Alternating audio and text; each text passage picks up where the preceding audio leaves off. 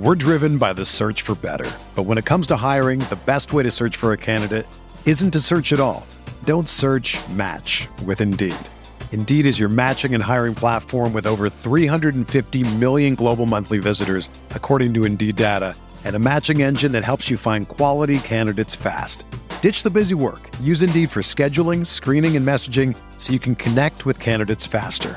Leveraging over 140 million qualifications and preferences every day, Indeed's matching engine is constantly learning from your preferences, so the more you use Indeed, the better it gets. Join more than 3.5 million businesses worldwide that use Indeed to hire great talent fast. And listeners of this show will get a $75 sponsored job credit to get your jobs more visibility at Indeed.com slash BlueWire. Just go to Indeed.com slash BlueWire right now and support our show by saying that you heard about Indeed on this podcast. That's Indeed.com slash BlueWire. Terms and conditions apply. Need to hire? You need Indeed. Hello, everyone, and welcome to episode 114 of the Spurs Up Show, the best Gamecocks podcast on the internet.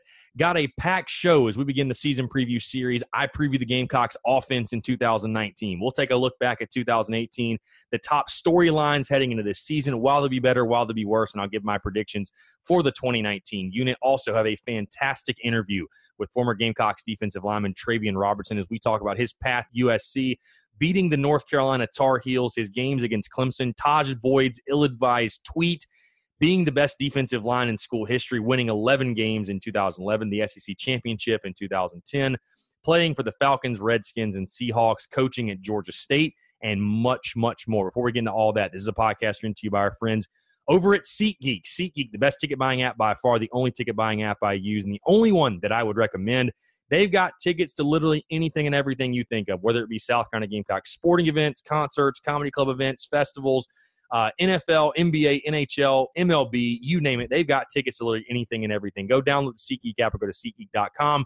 Use the promo code SPURS UP. You're going to get $10 off your first purchase. Like I mentioned before, guys, it's time to start buying those Gamecocks football tickets. We are getting to that point now. We're about to be in August you know you're going to need your tickets. You know you want to go see the Gamecocks play. So use our friends over at SeatGeek. They've actually got a great ticket rating system where they rate the tickets for you based on the type of deal you're getting. So you're never going to overpay for tickets again because they literally tell you whether you're getting a good deal, whether you're getting a steal. You know what you're getting. Your mind is at ease before you click that buy button, which is a huge thing for us buying tickets. So again, go download SeatGeek. Go to SeatGeek.com. Use the promo code SPURS UP, that's S P U R S U P, to save $10 off your first purchase. All right, let's get into it.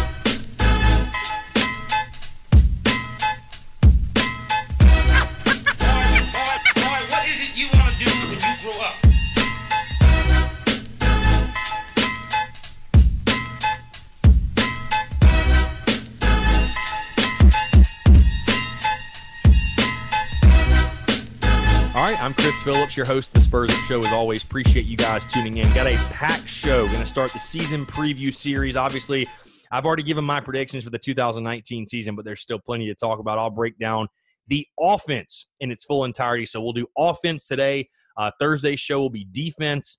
Next Monday's show will be special teams because we've got to give the special teamers some love. And then we are feeding right into fall practice. Very, very excited about that. Um, before we get going here, some news and notes, a kind of a personal note, if you will. Um, I, obviously, you guys know me fairly well. A lot of people that listen to this show, I'd say the ma- majority also follow me on social media. As you probably saw, a very, very big announcement for me. It's big news, not just personally for me, but for the, me, the Spurs Up show, the business, everything that I'm trying to do and build and have been building for about two, almost three years now. Um, I'm moving to Columbia. For those of you probably didn't even know a lot, it's funny. I think most people assumed I was already in Columbia, South Carolina. Um, funny fact, I guess, I've never lived in Columbia. Went to college at Newberry College, it's about 30 minutes northwest of it. After college, moved to Charlotte, lived there for four years. Um, have just recently moved out of Charlotte and have signed the lease, officially got the place I wanted. I'm not going to tell you the address because I don't want you guys coming and uh, playing any pranks on me in my place. But I'll be within a mile of the stadium, got the exact place I wanted. That's one of the big exciting things. I was able to sign the lease, get the place I wanted. It's a two bedroom, it's going to have a room for a studio in there, um, a legitimate studio, legit everything. It just getting to Columbia, it's going to be a game changer, man. There's so many exciting things to come. Um, this fall. Then you guys again, the way that the Spurs Up show, the way you consume it right now, what you know about the Spurs Up show, not necessarily going to change, but a lot of exciting additions, uh, so much, so many possibilities with this move to Columbia. And you know, I've been wanting. Obviously, I love USC. I love South Carolina. I always feel at home, and have always felt at home when I'm in Columbia, and I've, I've been there thousands of times, and to be able to to be able to finally get to move there. I know I'm getting off on kind of a rant, something completely unrelated to this this show topic, but to be, to be able to finally get to move there and to do something I'm passionate about, love, and joy, and um, again, just have a true passion for.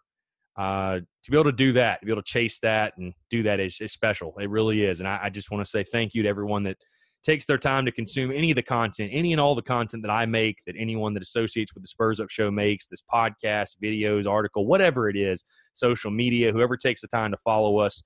I just want to say from the bottom of my heart, thank you because without our without our fans, followers, supporters, none of this is possible. None of it's possible. This move to Columbia is not possible. These up these upcoming events, which I will announce when they happen. I'm so anxious. I want to say them now, but these upcoming events that will happen, um, they wouldn't be possible without the support of you guys, the people that listen to the show, that tune in, that um, interact. You know, it, it, it means a lot. It means the world to me.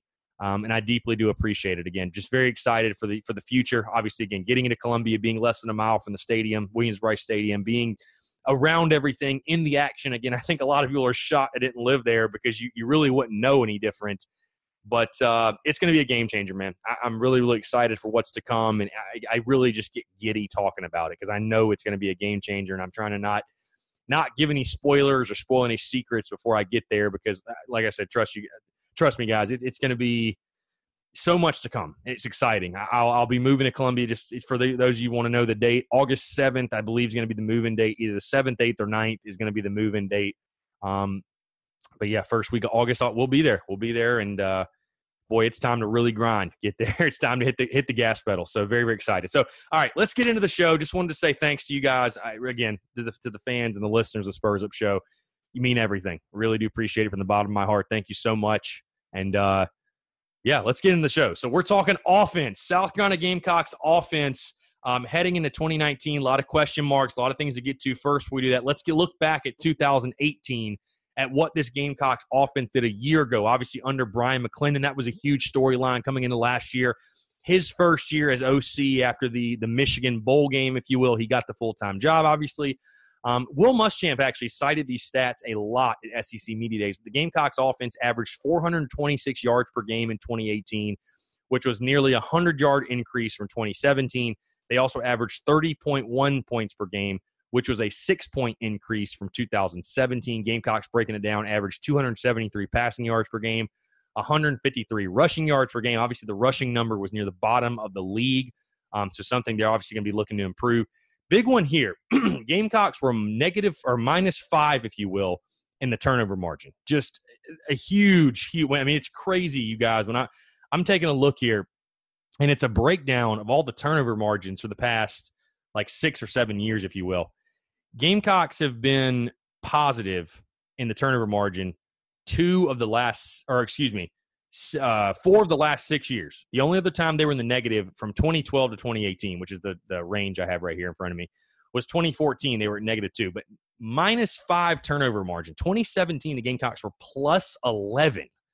So, I mean, if you think about if last year's team was plus 11, it probably would have went a the season would have gone a lot differently i would have to imagine. So again that's going to be a huge number this team's going to be trying to improve as well that turnover margin. All right so top storylines heading into 2019 i just mentioned Bryan McClendon.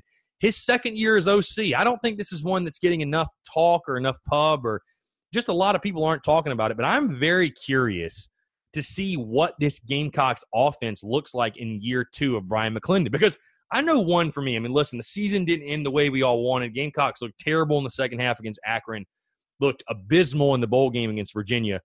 But for the most part, I mean, Will Muschamp again cited it over and over at SEC Media Days. This offense got better in 2018. There's no other way to slice it. This offense got much better. Again, 100 yards a game increase, six points per game increase. Um, I'm curious and excited to see the growth of the offense from year one to year two because it's always a transition when you have a new OC and you're learning you're learning new verbiage and you know things are different, right? You're just transitioning, and I, I'm just excited to see with a group that is more comfortable. A lot of the same guys back in the system. Um, obviously, the same quarterback. Again, a lot of the same receivers, offensive line, everything. I'm excited to see the growth of this offense and really what they can do schematically to open things up. I'm not saying that last year they weren't really opening up the playbook fully because from what it seems, everything I've heard, it sounds like they, you know, everybody was comfortable last year in the system, but you just you expect a jump. I mean, if Bryan McClendon, I'm not going to sit here and say if he's worth his snuff because I think he is worth his snuff, but you know, the great offensive coordinators, the great coaches, you should see improvement. I mean, there should be an improvement this year. So I'm excited and anticipating improvement, excited to see that improvement, just excited to see maybe what new wrinkles they can throw in this offense. Because again, you're a year more into it. You know, the tempo stuff, how much is the tempo exactly the same as last year? Do they speed it up because now they're more used to it? I'm very interested to see how it goes. I'm very excited for what Bryan McClendon is doing. And again, I think he's a great OC, and I do expect them to improve. Um, another one, Jake Bentley, obviously, is a huge storyline heading into this season as he looks to cement his legacy what is the play of Jake Bentley going to be like? He's going to be a storyline all season long, in my opinion. A guy that has been much maligned throughout his South Carolina Gamecocks career. A guy that has been criticized, has been critiqued uh, by me, by many people, um, and sometimes undeserved, sometimes very deserved. So, what does Jake Bentley do in 2019? How much better does Jake Bentley get in 2019? Because again, I've talked about it before ad nauseum. Jake Bentley has the opportunity this season to really write his leg or, cement his legacy as one of the Gamecock greats. I mean, if South Carolina goes out this year, he plays well, obviously, and he they let's say South Carolina goes nine and three, and they, I mean, you'd think nine and three, you lose to Clemson, Georgia, Bama, but let's say they beat one of those, maybe they lose to like a Texas A&M or a Florida, whatever. Either way, Jake Bentley leads the Gamecocks to an eight or more win season, in my opinion. He is his the the perception of his legacy is so much different than what it is right now. It is. I just I truly believe that. Jake Bentley has the opportunity to change the narrative on what some people think of his career, which I think if his career ended today, many people are going to say, you know, kind of what I've said before in the past, honestly, is that he's a quarterback that's gotten us from being terrible. You know, he, he brought us out of the depths, but he was never good enough to push us over the edge. Can he change that narrative in 2019 and go out again? We saw him do it at Clemson. We saw him throw for over 500 yards. But can he go out and lead South Carolina? And he's going to need some help. I don't want to say that he can do it all by himself, but can he go out and have one of those games, play well, and lead South Carolina to a huge upset win or just to a big win in general? Um, again, it's huge opportunity. He's going to have a huge opportunity to really cement his legacy. Maybe you could even see, even say, rewrite his legacy and uh, assert himself because he's going to own all the records. I mean, I don't think there's a question he's going to own all the passing records, the touchdowns, whatever. And he actually has the opportunity to hit the most, uh, I believe, the most wins for a Gamecock quarterback as well. I think he needs eight wins to either tie or pass Shaw. Um, so either way, I, I mean, if he gets to that, I'm saying if he gets to eight or nine wins, it, it's. I think people are going to have a much different opinion about Jake Bentley after this season when they when we think back in five, six, seven years on Jake Bentley if he can have a monster season this year, have a good season, lead South Carolina to a couple wins, maybe they shouldn't get. I think we'll be talking about Jake Bentley a lot differently than, than if the Gamecocks go six and six or God forbid miss a bowl game. Um, obviously, another one of the huge storylines. Can the Gamecocks replace Deebo Samuel? This is one that has been talked about over and over again, and I think is something. Again, it's funny. I don't know that this is getting enough play. I really don't because the people that I hear talk about South Carolina and the South Carolina offense and you know, I don't think it's getting played up enough. It's a, it's a huge issue. It is uh, not having Deebo Samuel. Deebo Samuel ate up a lot of big plays, a lot of yardage, and a lot of touchdowns. Where's that going to go? Who's going to take up that? Is it going to be one guy? Is it going to be multiple guys? Is it going to be a wide receiver? Is it going to be a couple wide receivers? Is it going to be a wide receiver and a tight end? Is there going to be a running back step? I mean, these are all questions. Who's going to step up in the special teams game? It's a huge deal for South Carolina. Um, who is going to replace Deebo Samuel? I've already mentioned before, I think Shi Smith is your top candidate, but that's going to be a storyline to follow, and I think something even to follow in fall camp. I think we're going to kind of get an idea from these coaches. They don't say much, but I think we might be able to get sort of an idea of who they're leaning towards as being that guy because it's it's it's something I feel like you can just pick up on. And they're going to be asked about it, obviously. Who's stepping up? Who's standing out? Who, who do you think could, could be that Deebo Samuel type player in 2019? I, I, I would think they're going to be asked those type of questions. So, um, yeah, I mean, can the Gamecocks replace Deebo Samuel? I mean, there are a lot of candidates. Obviously, Bryan Edwards is stepping in to be wide receiver number one. Um, I've already told you guys, I think Shi Smith is the perfect guy. I think he has the exact same playing style. I think he is a guy that's dependable, that when South Carolina's gotten the ball in his hands, he's made big plays, but you got to go do it. So that's going to be something definitely to follow along and something that could really, really could determine, I think, especially early on, the success of this football team. You need to find and figure that out as quickly as possible. Who's going to step in for Deebo? Um, another one. Where's the running game? Um, who is this the year? Does South Carolina finally figure it out running the football? That that's going to be a huge issue, and that's going to be a big piece of this team as far as their success is concerned. Obviously, the Tavian Feaster thing is still a complete wild card. It could change the entire dynamic of this backfield of this team, in my opinion. Um, but anyways, even if he comes, is he going to step up? Where's the running game going to come from? Is South Carolina going to be able to run the ball in third and short, fourth and short? Get that that late drive to milk and eat the clock they need to get. I mean, is the running game going to be there? Obviously, Thomas Brown comes in as your new running backs coach. Um, you know, you feel good about him, what he brings to the table. I, I love the philosophy he brings. I think from a philosophy perspective, from that that that position is going to be different. I, from that perspective, if nothing else. But you have the guys you have. I mean, Rico Dowdle has to stay healthy. He has not shown the ability to do that. Mon Denson is an okay back, but I'll be honest with you guys, I don't think Mon Denson would be starting. I don't know if he'd be starting any other SEC school, maybe one or two. But Mon Denson, I don't think is a premier running back. Does I mean AJ Turner's playing both ways? I mean that's how that's how highly they think of him as a as a running back. He's playing both ways. Um, I mean, can you really depend on a guy like Kevin Harris, who's a true freshman, to step in and, and handle the load? Can Deshaun Fenwick step in, who looked solid last year, but has been critiqued and criticized by um, Thomas Brown for being inconsistent? I mean, who's going to be that guy? Are we going to finally see that guy step up? Because it's just been it's been too long with no running game. We're I mean, how many times? How many times I mean, th- there's a million instances I feel like that pop in my head right now. How many times have you seen South Carolina in a situation, third and one, fourth and inches, third and two, fourth and one, whatever, where South Carolina, you feel like they call the stupidest play call and they can't get the first? I mean, how many times have we seen that happen the past couple years? I mean, when is that going to stop? Uh, is this going to be the year finally that somebody steps up and South Carolina has the running game that when it needs a yard, it can just hand it off and get it?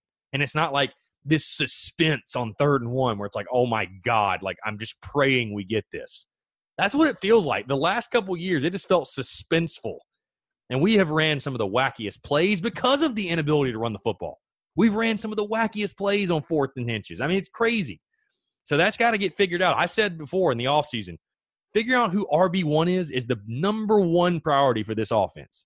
It's absolutely the number one priority because you can say Jake Bentley, Jake Bentley, Jake Bentley all you want. I've said it before. I, God, I ripped him last year. Ripped him.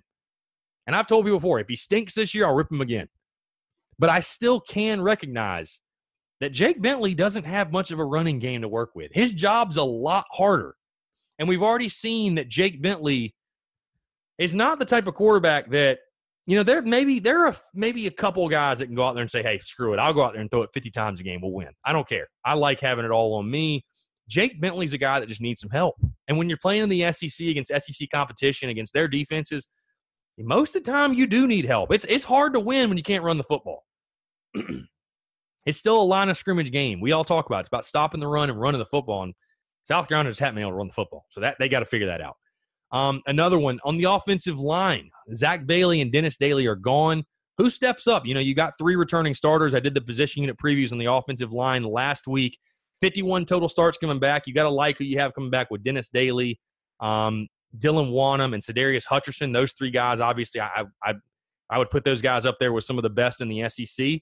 Um, but I think Hank Manos taking over at center. Um, and then the other offensive line spot, I'm going to look because I don't want to. Jovaughn Gwyn at right guard. The big one to me, though, the question is Hank Manos because I talked about even last year that Donell Stanley was a uh, was a huge question in the sense that whenever a new center's taken over, um, that the, the center's like the anchor and the leader of the offensive line. Obviously, Donell Stanley moving over to guard this year, which should provide, I mean, you know, a, huge plus for this Gamecocks offensive line that he doesn't necessarily have to play center. But Hank Manos has got to step in and fill in those shoes and be the guy at center. We saw him last year in the Belk Bowl against Virginia. He got shoved around. I mean, there's just no question. He got he got pushed around. It was brutal. I'd attribute more so Jake Bentley's bad performance in that game to the offensive line. That was the worst game they played in 2018. Not even a question. So can Hank Manos be that guy? I mean, is it, you know that, that's a big deal to me. I think that's going to be a big thing to watch and a big question. Obviously, he's bulked up, put on weight. You know, he's a guy that came in a little bit light because of wrestling stuff like that, and he was a highly touted recruit. Played in the Under Armour All American game. But uh, can Hank Manos be that guy for the Gamecocks, and can Jovaughn Gwyn and can the really the the starting five hold up? Because the depth, I think, is one thing that scares South Carolina fans a little bit, and it probably rightfully should. I mean, the depth is it's decent, but the last thing that South Carolina can afford is having two, three injuries to the offensive line. They've got to stay healthy. So um, think that'll be something huge to watch, just how Hank Manos, Jovaughn Gwyn, those new guys gel in the starting five, and can the offensive line be another be a strength of the Gamecocks once again in 2019?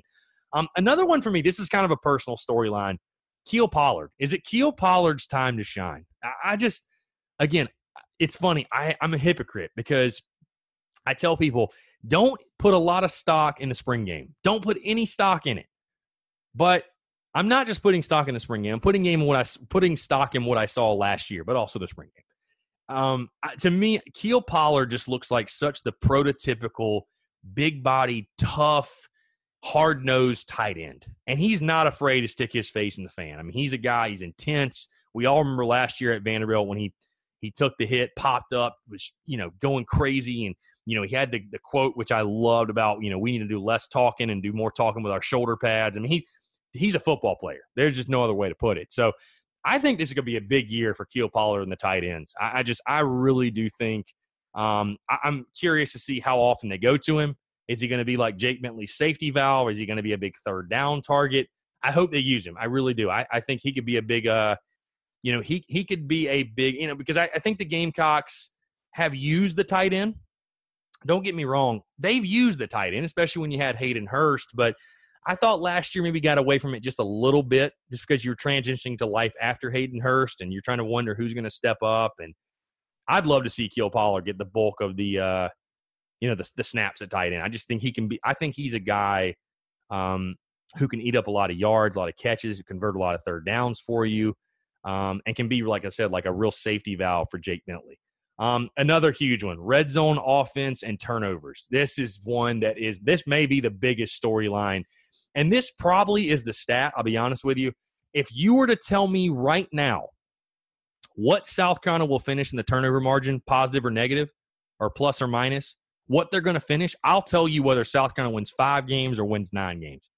I think it'll be that simple. Uh, this this offense a year ago to finish minus five in the turnover margin. It's just it's hard to be a good football team that way. It's just hard when you're giving the football away as much as they were with Jake Bentley with the interceptions. He had 14 picks a year ago. I believe six were in the red zone, maybe eight were in the red zone, something like that. An, an enormous amount of turnovers in the red zone that just has to stop. You know, Will Muschamp again really cited this at SEC Media Days. He talked a lot about the self inflicted issues. That's what he kept saying over and over. You know, we had a lot of self inflicted issues. Um, but he, he has a point. I mean, this this offense was turnover happy a year ago, and it really was an adventure when these guys got in the red zone. Um, improving the turnover margin going to be huge. I mean, just coming up with, I mean, and, and getting a running game, like I mentioned earlier, will help this because I think a lot of the turnovers just came from simply when you can't run the football, you have to throw it. And when you have to throw it and you're on the five yard line, the field shrinks. I mean, there's a lot of bodies there, and it's much easier to turn the football over. So you know, solving the running game issues will help this this issue as well. But uh, no, that's a huge one, and that's going to be a big one to watch. And like I said, if you could tell me that stat right now, what it's going to be, I'll tell you whether South Carolina has a good season or not. Um, and then finally, one of my biggest storylines to watch, my last storyline to watch, if you will, the Dakereon versus Ryan issue, the backup quarterback job. That I mean, it's just it's something that probably will have no bearing on the record in 2019 but it's something that everybody wants to talk about. Everybody wants to talk about what's the backup quarterback job, who's getting it, who's going to earn that number two spot. Um, personally, me, I've said it before. I think Ryan Hilinski will be the Gamecocks' backup quarterback when the when the uh, when South Carolina takes the field against North Carolina. But you never know; they'll have competition. Will Muschamp's already said he wants that figured out by the second fall scrimmage, which I believe would be the tenth or fifteenth practice. He said I'm not 100 percent sure, but either way, um, that's something they're going to figure out this fall. And I know it's again something everybody wants to talk about because we've seen Jake Bentley go hot and cold, and I mean there there's a chance that we might see some snaps of the backup. I mean, this is the first time really in Jake Bentley's tenure where there's some serious competition behind him, some guys that have real legitimate talent with no knock to our guy Michael Scarnecchia. I don't want that to come across the wrong way. But a guy that really is a highly touted recruit that is pushing him. So again, it's something everybody wants to talk about. I'm I'm intrigued as well just to see who will take up the backup job. And if Ryan Hilinski takes the backup job, how does South Carolina use Dakereon Joyner? That to me is the bigger question. Because I've said before, Dakereon Joyner is a guy that I just wish would consider changing positions. And I know a lot of people probably get upset at that because they think he deserves a shot at quarterback. Whatever. Either way, he's a guy with his game breaking ability. He needs to be on the field. He needs to be on the field. If nothing else, because – I don't think Dakereon's going to change positions. I think he's a guy. He has a chip on his shoulder. He wants to play quarterback, prove the doubters wrong, blah blah blah, whatever. I think they at least have got to use him in some red zone packages, some Dakereon specific packages. He's just too dynamic of an athlete to not get on the field in some capacity. He just they've got to use him. They've got to find a way to use him. I'm intrigued and very excited to see how they use him. Um, okay, let's get into a little bit why they'll be better, why they'll be worse. Again, these are reasons why I think the Gamecocks offense could be better or could be worse per se. And I'll be doing this for each um, for offense, defense, special teams. So something kind of fun. Um, would love to hear you guys' feedback on it. I'll start with why I think the Gamecocks offense will be better in 2019, or why they could be better. Shi Smith fills Deebo's shoes. I've talked about it. I've talked about Shi Smith. I've wrote an article about it. We've had I've talked about on many podcasts. I think Shi Smith could be that guy. He has the a very very similar playing style same body build. Uh, he again, he's already proven it. When he touches the football, good things happen. It seemed like every time Shi Smith touched the ball last year, good things happened. I mean, really, it did. So I think he could be the guy that, you know, again, is he going to be on special teams and recover a punt for a touchdown? Is he going to return kicks? Like, I don't know if he's going to do all that. But just on the offense at the wide receiver position, I've said before, I think Shi Smith, I think Bryan Edwards could be the number one target. He is the number one target. I think Shi Smith could finish with more catches, more yards, and more touchdowns. It would not shock me at all. Would not shock me at all. I just, I think Shi Smith could be that guy who has that game breaking ability. And if the Gamecocks are better on offense, I think it'll be because that happens. I, I just think that has to happen because those touches have got to go somewhere. Those touches, those touchdowns, those yards, that's all got to go to somebody. And I think Shi Smith could be that dude. And I, I personally, I think he will be that dude. But he could be that dude. Um, and again, that's going to be something that absolutely needs to happen if this offense is going to improve. So, why I think the Gamecocks 2019 offense will be better is that Shi Smith fills in for Deebo nicely, takes over, and becomes that playmaker this offense is looking for. Why the Gamecocks offense will be worse or could be worse in 2019. And actually, it's kind of funny. It kind of sticks with the same storyline. The loss of Deebo Samuel hurts more than we think. I, I didn't even mean to match those two up, so I'm going to come up with another one in the meantime. But I, I certainly think that is one reason that the Gamecocks could struggle if they don't find a guy to replace Deebo. Because here's the thing: we had, I believe it was, who was it on the podcast? Which guest said this? Perry Orth. Actually, it's Perry Orth. Had Perry Orth on the show, friend of the show, multiple time guest. We'll have him on again, no doubt. He actually said he was talking about, I believe, the 2015 team. He was talking about when he was on those 2013 teams, the best teams in Carolina history they had a lot of guys who wanted to make the play. They each want, you know, you had playmakers, Bruce Ellington, Alshon. I mean, you had um, Marcus Lattimore, you had uh, Damiere Byrd. You, you you had guys that wanted to make the play. They wanted the ball. They wanted to make the play. He said later in his career, they had guys who were looking around for someone to make the play. They were looking for somebody to make the play. So we can say that Shi Smith has, or Bryan Edwards, or Josh Vann, or Trey Smith or um, anything else has, you know, the the skill set, they have the potential, they have the ability, but are they the type of guy who wants to make the play? Who who who truly wants to be in that moment? Who thrives in that pressure?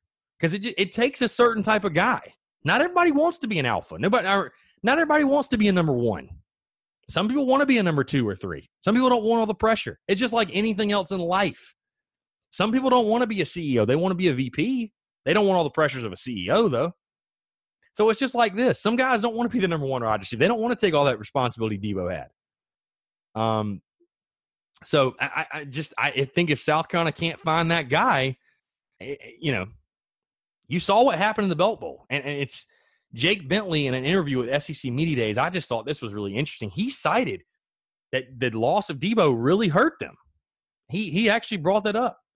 He said that a car is not going to run without its uh, best piece or something. I forgot the exact terminology or whatever the whatever he used, but you know how this offense has got to replace him. There's got to be a guy step up, a playmaker step up that's going to fill in the shoes of Deebo Samuel. Um, because I gave those, I'll give two more because they're the exact same thing. Another reason why I think the Gamecocks offense could be better in 2019. Jake Bentley has his best year in Garnet and Black. Simply put, simply put, I, I mean, if Jake Bentley can ball out, have his best season as a Gamecock, he can cut down the turnovers. I talked about in the position unit previews last week what he needs to do.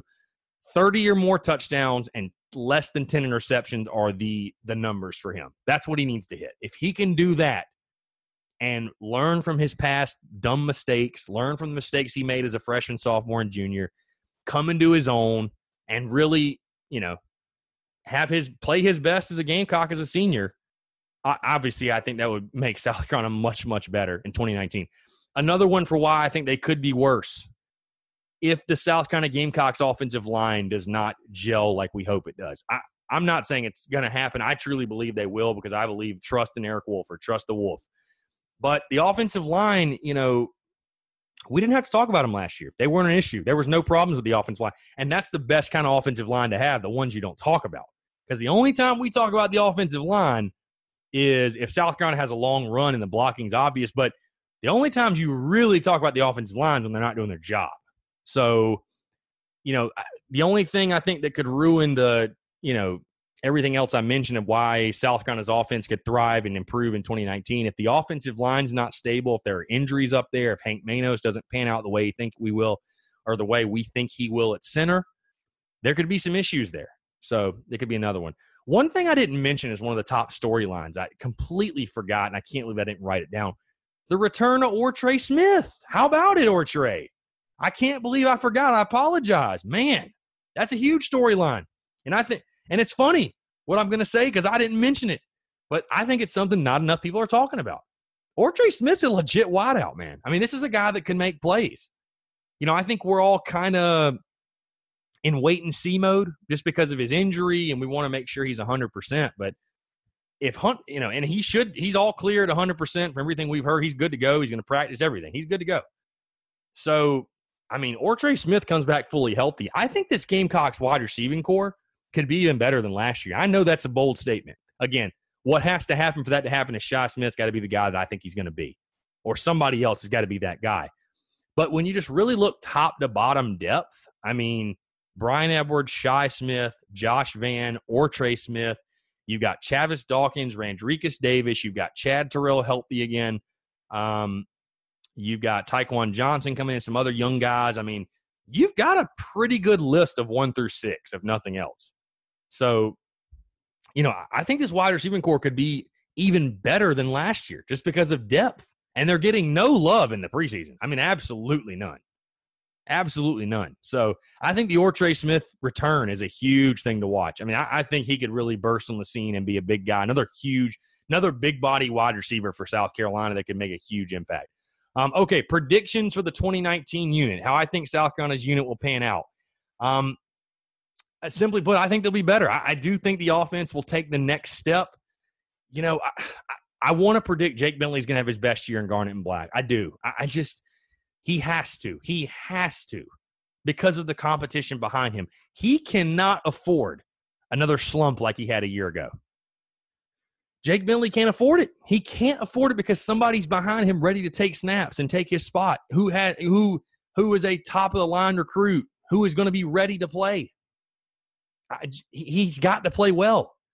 Again, I think he will. I think South Carolina improves in the running game just a touch. I don't know they're going to be worlds better than they were a year ago. You know, I think we might see Gamecocks for 426 yards per game last year. We might see around 440. Gamecocks were 30.1 points per game. We might see around 32.4 points per game. Turnover margin uh, minus five. You got to get that back to at least even. I mean, you just have to. South Carolina's got to be a, a, a, plus team in the turnover margin. I, I, don't know. I don't really have a prediction for that, but South Carolina's got to be a plus team in the turnover margin. There's no question. So my prediction for the 2019 unit kind of vague, I know, but I think they'll get better. I do think there will be improvements. Um, and I think this offense will be a solid offense. I think it'll be sort of a middle of the pack SEC offense yet again, um, with the potential to be three or four. I mean, I, I don't. I think the potential's there, but uh, we, we've got to see it. We've got to see Jake Bentley go out and ball out. We, we need to see these things we talked about. Somebody replace Deebo, the offensive line, Kiel Pollard, all the all these different uh, storylines, like I mentioned. You've got to see it happen. And, uh, you know, for one, I, I predict and I think you heard him already 440 yards per game, 32.4 yards per game. I think the Gamecocks do improve on offense. I think we see some new wrinkles with Bryan McClendon. Um, and again, I do think Jake Bentley plays better. I, I think he understands the pressure that's surrounding him. Um, and I think Jake Bentley has his best season as a Gamecock. Now, what type of season is that?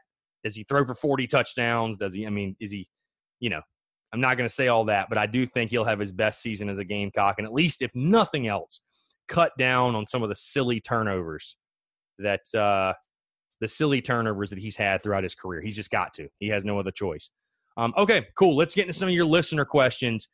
You know, it's funny. Not a lot of listener questions. Had one voicemail. Have one voicemail. I'm going to get to in just a second.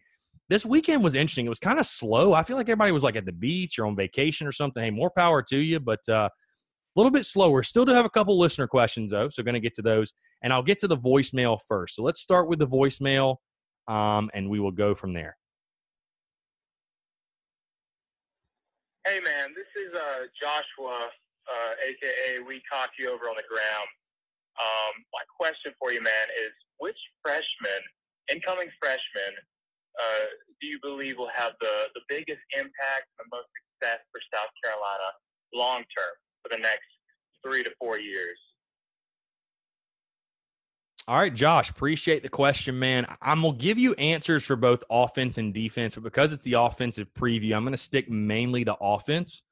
Um, you talking about who's going to have the most success long term, which I think is a very interesting question because I think that answer differs between who's going to have the most success in 2019 necessarily. Um, the freshman who I think will have the most success long term on the offense, I mean, it's hard for me to pick anybody but Ryan Hilinski. I, mean, because I truly believe he's going to be the starter next year. Um, I think Ryan Hilinski, I'll go ahead and say it right now, bold prediction. I think Ryan Hilinski will have the opportunity to break all of Jake Bentley's records. I think Ryan Hilinski will have the opportunity to play on some of South Carolina's best teams they've had since 2010, 11, 12, and 13. Um, and again, people critique me for saying that I think in two to three years the Gamecocks are a team that could threaten for Atlanta. Well, if they're not, I don't know that Will Muschamp's going to have a job. So we're going to be having a different conversation. But I just think overall, long term off on the offense, I think no doubt Ryan Hilinski has to be the answer there. I mean, he's going to be the one filling up the stat sheet. He's going to be the guy kind of getting the glory, if you will. And you know, with everything that surrounds him, I think long term he'll have the most success. On defense, you know, this one's tough, but of the freshmen that came in, it, it's tough because you have so many talented guys, especially in the secondary. But I'm going to go with Zach Pickens. I, I, just, when you're that type of tout, highly touted recruit, have the talent that he has, I mean, you better live up to the name, man. Uh, you know, you, you better live up to it. And I think he will. I think he'll be one of the next great South Carolina Gamecocks pass rushers one of the next great defensive linemen to come through South Carolina. Um, and I think Zach Pickens overall long term could be a three years and out kind of guy. So we'll see. But very good question, Josh. Really do appreciate the voicemail. Um, let's get into the listener questions from Instagram. We'll start with Will Rooney 11. If Jake goes down for the year in game one, who takes over quarterback and what's our final record? Knock on wood that none of that that you just mentioned happens.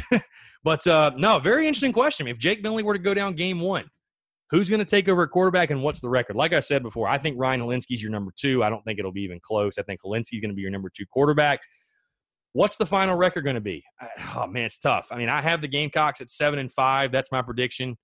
Um, I mean, I think you're staring a five and seven season right in the face. I mean, you have to think that some of the swing games you predicted as wins have got to be losses just because lack of experience. I mean, at Mizzou, I think turns into a loss, and after that, I mean, do you really lose Kentucky to Kentucky again for a sixth straight? Does maybe Vanderbilt pull the upset for the first time in 12 years? Um, yeah, I mean, I just think though, if Jake Bentley goes down and Ryan Hilinski takes over, love Ryan Hilinski, love the guy. He's got plenty of talent, but a true freshman taking on this schedule, I think you're staring five and seven, or maybe even four and eight, dead in the face. I really do. Um, again, I know people. I've been very critical of Jake Bentley, but I will still give credit to he is the he is the Gamecocks' best option. I mean, you can't you can't coach, or you know, you're not born with you can't coach the experience that Jake Bentley has at the quarterback position. You just can't do it. I mean, even if he's not perfect, he's he's not perfect. We know he's not, but he does have that experience. He's not going to make the same mistakes that a Ryan Hilinski's going to make as a true freshman. So, you know, it's just different. I mean, I know Hilinski's a highly touted recruit, but when you're going from high school ball to SEC ball and playing the schedule that we're that South Carolina's playing, it's a different ball game. So, yeah, I think South Carolina would probably miss a bowl game if Jake Bentley were to go down.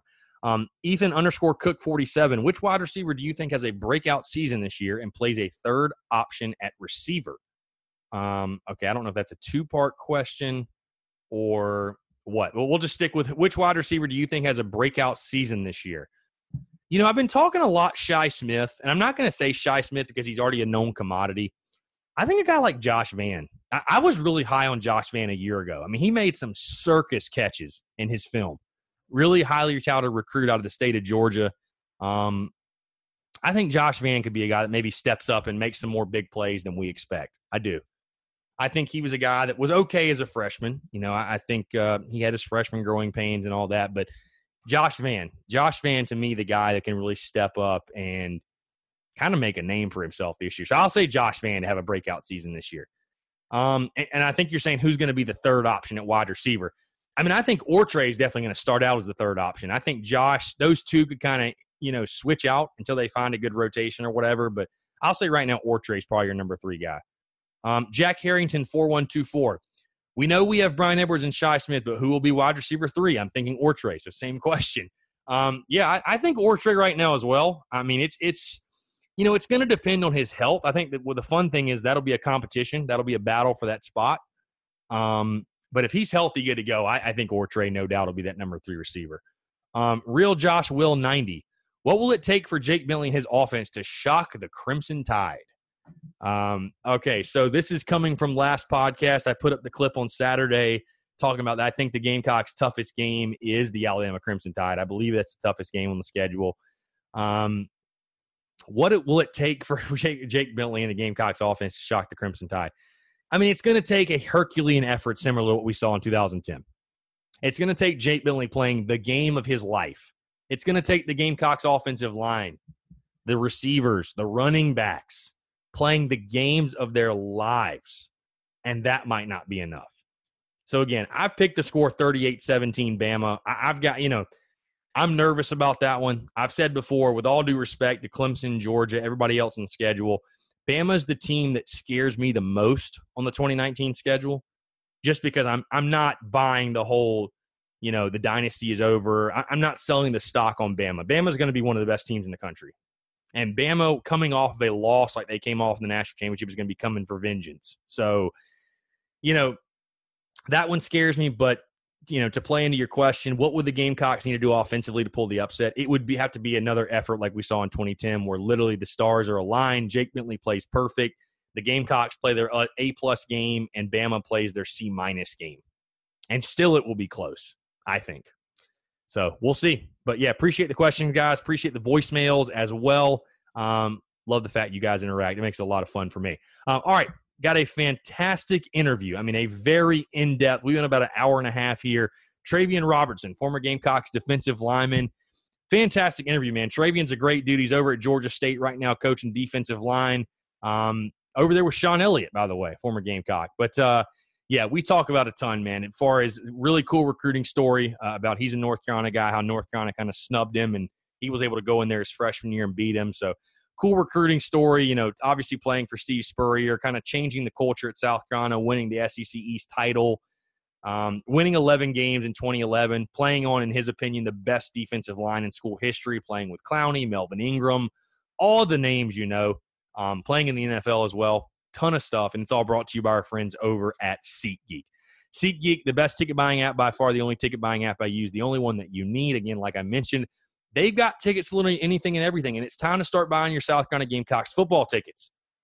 I've I've talked to you guys about this before. Some of you were asking, but I've already got a SeatGeek account, Chris. Why I, this promo code doesn't work for me? It's for your first purchase.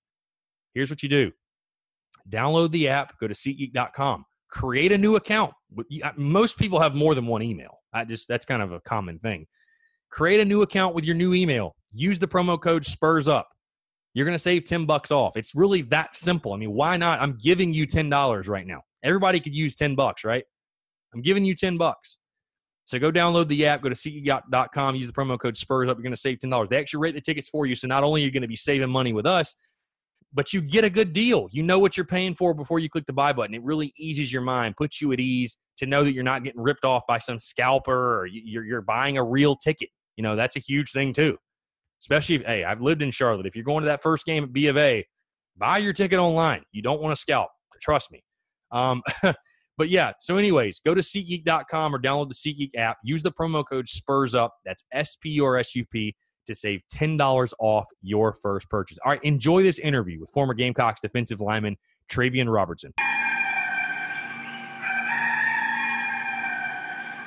All right, joining us today on the Spurs Up Show is a man that played for Gamecocks football from 2007 to 2011. He amassed 123 total tackles, 21 tackles for loss, and six and a half sacks over his Gamecocks career. He was part of some of the best defensive lines in school history. He helped lead South Carolina to the 2010 SEC East Championship in their only appearance in Atlanta for the SEC title game. He was also a seventh round NFL draft pick in 2012 by the Atlanta Falcons and played in the NFL for the Falcons, Seahawks, and Redskins. And he also serves currently as the defensive line coach at Georgia State. I'm very pleased to welcome to the show former Gamecocks defensive lineman Travian Robertson. Travian, appreciate you taking the time, man, and it's a pleasure to have you on.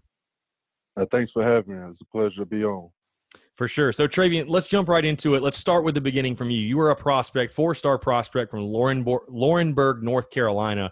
Uh, you played for Scotland High School, again, a very highly touted recruit. You chose the Gamecocks over North Carolina, Clemson, NC State, and Virginia Tech. Talk to me, you know, Travian. I also also was reading you went through an injury, I believe, your junior year of high school, which uh, I'm sure threw you kind of for a loop with your, with your recruiting and stuff like that. But just kind of talk about the recruitment for you.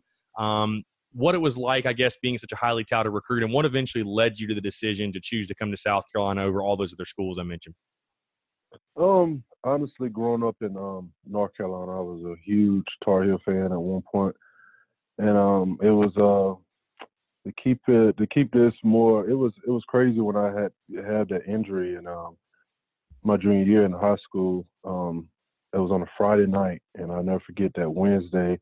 I was, you know, down and depressed and um, just worried about how recruitment was going to go since I had the energy, I mean, injury. And um, my head coach walked in the weight room and handed me an offer letter from um, UNC Tar Heels, and I got all excited because I always been a big fan, and I, I was about to commit there and everything, and um, went in to commit, and they was trying to back out of the scholarship, and now and, and they didn't want me to commit. And it was like, no, you should wait. And um, so I got upset. I was like, I've been, you know, following you guys my whole life, and this is where I want to go. And um, so under, I didn't understand it at 17 years old. I didn't understand, you know, why. Obviously, I had a bum knee, and you know, they didn't want to take a chance on me, which now I understand.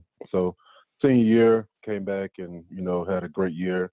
And then Tar Heels started to call my phone more, and I didn't want no parts of them. And um, Coach Lawing was the guy that recruited, well, not recruited me, but he was the guy that kind of, you know, offered me um, when I went to camp. So he switched jobs, got to North Carolina, and my relationship with him was, you know, it was a good, close relationship. And um, I didn't really know much about um, the Gamecocks, and he just told me, "Hey, give us a chance." And um, when I went and saw the family-like atmosphere, you know, Coach Spurrier was a legend. I was like, hey, this is just right in my backyard. Let me, you know, give him a shot. And I just kept taking visits, and the more I took visits, the more I kept falling in love with the place. And obviously, it's a, it's a lot more glamorous now than it was when I was getting recruited. But it wasn't about the facilities to me; it was just the people. Um, the coaches was my decision to you know go to South Carolina. Just the relationships that we built over time and everything that they pretty much told me that was going to happen. There was no lie. There was no recruiting. Um, recruiting game just to get me there. Everything that they said was going to happen happened. I graduated. I played a significant amount of time. Um, they took care of me. Um, anything I needed, as far as injury wise, they made sure I was, you know, I, I had it. And um, it was just that was what what I wanted. I felt that every time I walked into place. I felt like, hey, they're not lying to me. They're not just selling me stuff for recruiting wise. They they honestly going to take care of me. They're going to um, everything they said is actually out on the table and I can see it. So that was the reason my real big decision was just the coaches really um, took care of us and did did what they said it was going to do for us, you know, pushing us to work hard, winning, um, and making sure we was going to graduate. And it was tough, but it, you know, we did it. Travian, you mentioned uh, Coach Brad Lawing uh, in, in, that statement mm-hmm. when you're talking. You know, I, I, feel like Brad Lawing is somebody a lot of Gamecock fans talk about. Revere. You know, obviously, again, he coached some of the best defensive lines, probably the best defensive lines in school history. Talk about just what it was like playing for Brad Lawing and your relationship with him, and just what made him such a good defensive line coach. Um, he it was it was with my situation. I can't speak for everyone else, but my personal relationship with him, he knew what it took for me to get better. He knew what it took to p- push me, I guess, the extra mile. And he knew how to p- pick my brain. He knew when I wasn't being truthful to him. It was like almost like you know a dad away from home. You know, you couldn't get away with him. But when it came down to came down to just me being he he didn't try to change me as a player. He critiqued my style of playing, and he he saw what type of player I was, and and um he put great players around me. Also, he just he knew how to match us up on the field in the lineup. He knew what it took, and his he was all about being a technician, and um, he showed us techniques. He had all types of drills to push us in practice. He was just a player's coach. He um one great thing I say about Coach Lawing is that he was a he was a great recruiter. He he know he knew talent. He knew when guys was going to be good, and he knew when guys wasn't going to be good. And um, he just he just knew he got a knack for recruiting, and uh, he just always pushed us and he tried to get the best out of us at every practice. He was all about practicing hard. And when game time coming, we you know we didn't understand. He was tough on us. He showed us tough love. But when game time come, he made sure we was having fun. He made sure we relaxed and we had fun, and he kept us together. So that's what one thing I I noticed a lot of people love about him is um, he made sure we had fun while we was working hard. Travian, I, I, want you to talk about it. It's funny because we've had uh, your former teammates, Stephen Garcia, Cliff Matthews, mm-hmm. Pat DiMarco on this show, and all you guys mm-hmm. were part of the 2007 recruiting class, which I know the state newspaper did a piece on. And you know, it's funny mm-hmm. when I googled you, uh, when I googled you, googled you, Travian, I, I was looking up, uh, you know, that class 2007, and there's a specific picture of you, Stephen Garcia, Chris Culliver, Cliff Matthews, a mm-hmm. couple other guys in the uh, I guess it was what the East West game or something like that. But right, just right, just talk right. about being a part of that 2007 class. I think a lot of people look back at that one and say that's the one that really turned the tide or changed the culture, if you will, in the Spurrier era. Well, we kind of made a bond. We kind of got close at that game, man. We, we was kind of shocked at how many guys that we kind of, you know, saw on social media. Social media wasn't really that much involved back then, but we kind of like, okay, well, this guy got signed. I'm like, and then when we got to Fort Lauderdale, when we got there, we was like, "Hey, man, I saw you sign with South Carolina." And honestly, it was a lot of guys that hated our bond that we had. We all stuck together when when they saw us hanging out. We go out and eat. It was like, "Oh, those are guys that's committed to South Carolina." And when we saw that, it was like, "Hey, man, this is what we got to do. It's going to be on us to change the the culture around here." And we kind of we was accepted well when we got there. Um, the older guys, you know, accepted as well. But it was to me, my personal experience, it was like I can't wait to be a senior. I can't wait to be a leader. I can't wait because it was that's what we was lacking. We was lacking that that that leadership. We was lacking that we had the talent. I look back now, like man, we had some talent where if we could do it all over again and have the leadership to go with that talent, we we would be unstoppable.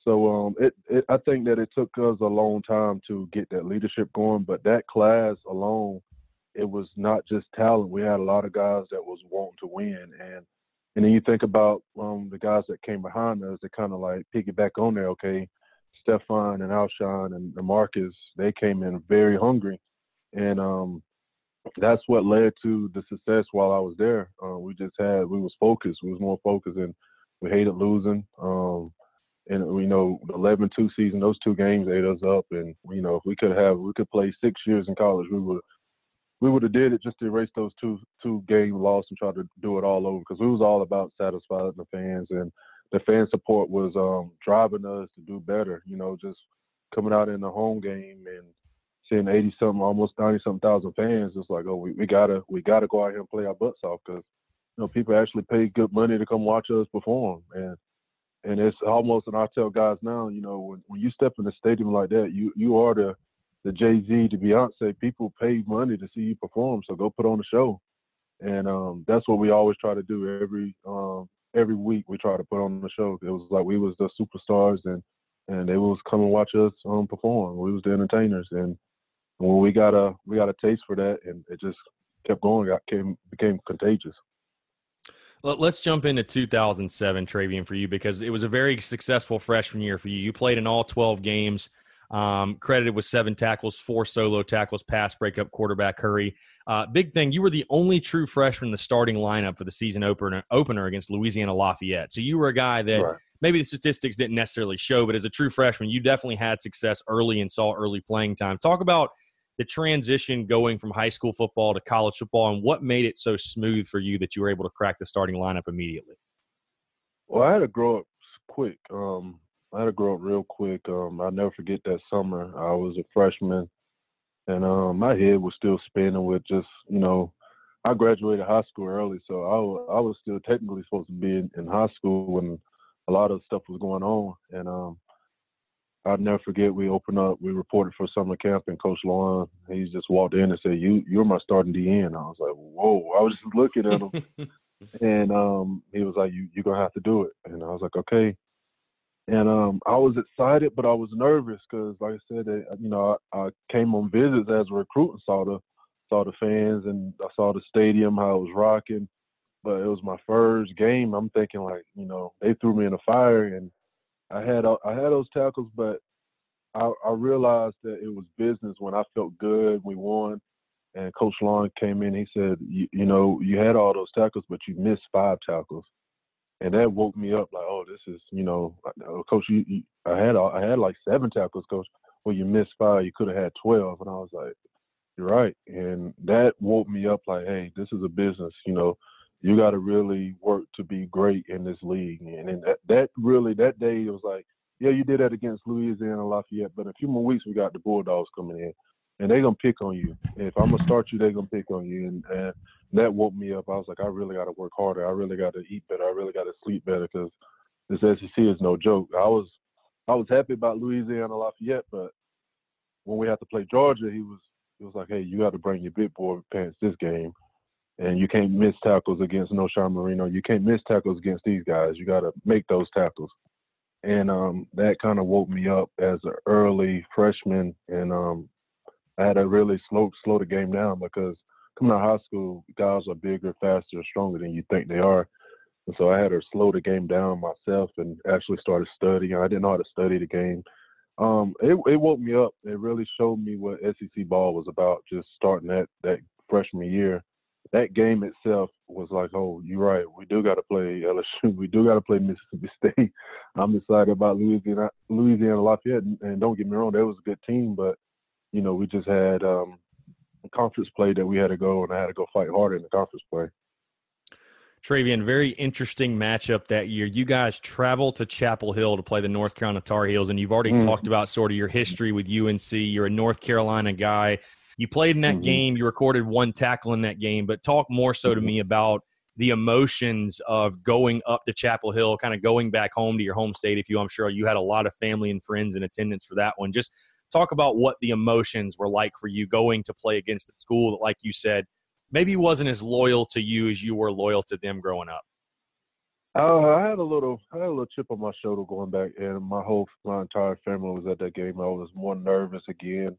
Um, and also Coach Lawing, you know, he was going back to Chapel Hill. It was, it was a lot of emotion going into that game, and um, I, I, was glad we won, but um, I had too much emotion going on in that game where I couldn't concentrate and and make the plays that I should have made. I'm glad we won because I, I had a terrible game that game. That was one of my worst games because I was playing with too much too much emotion instead of playing to have fun and playing to win. I was really trying to go out and you know kill those guys and and as I'm trying to do that, I wasn't concentrating on what I was supposed to be concentrating on was actually winning.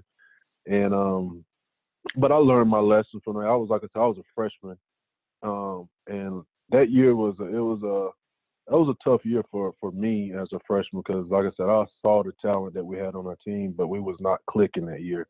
And um, after that North Carolina game, um, I never forget because that game was a tough game for us. We fought hard in that game, and um, Coach Spurrier came in and he said um, we didn't play well. We won the game, but we didn't play well. And he said that uh, we was either to go 11 and 0 or 12 and 0 or 6 and 6 if we keep playing. And then the next week, Vanderbilt came in and you know um, beat the crap out of us at home game. It was a 12 o'clock game.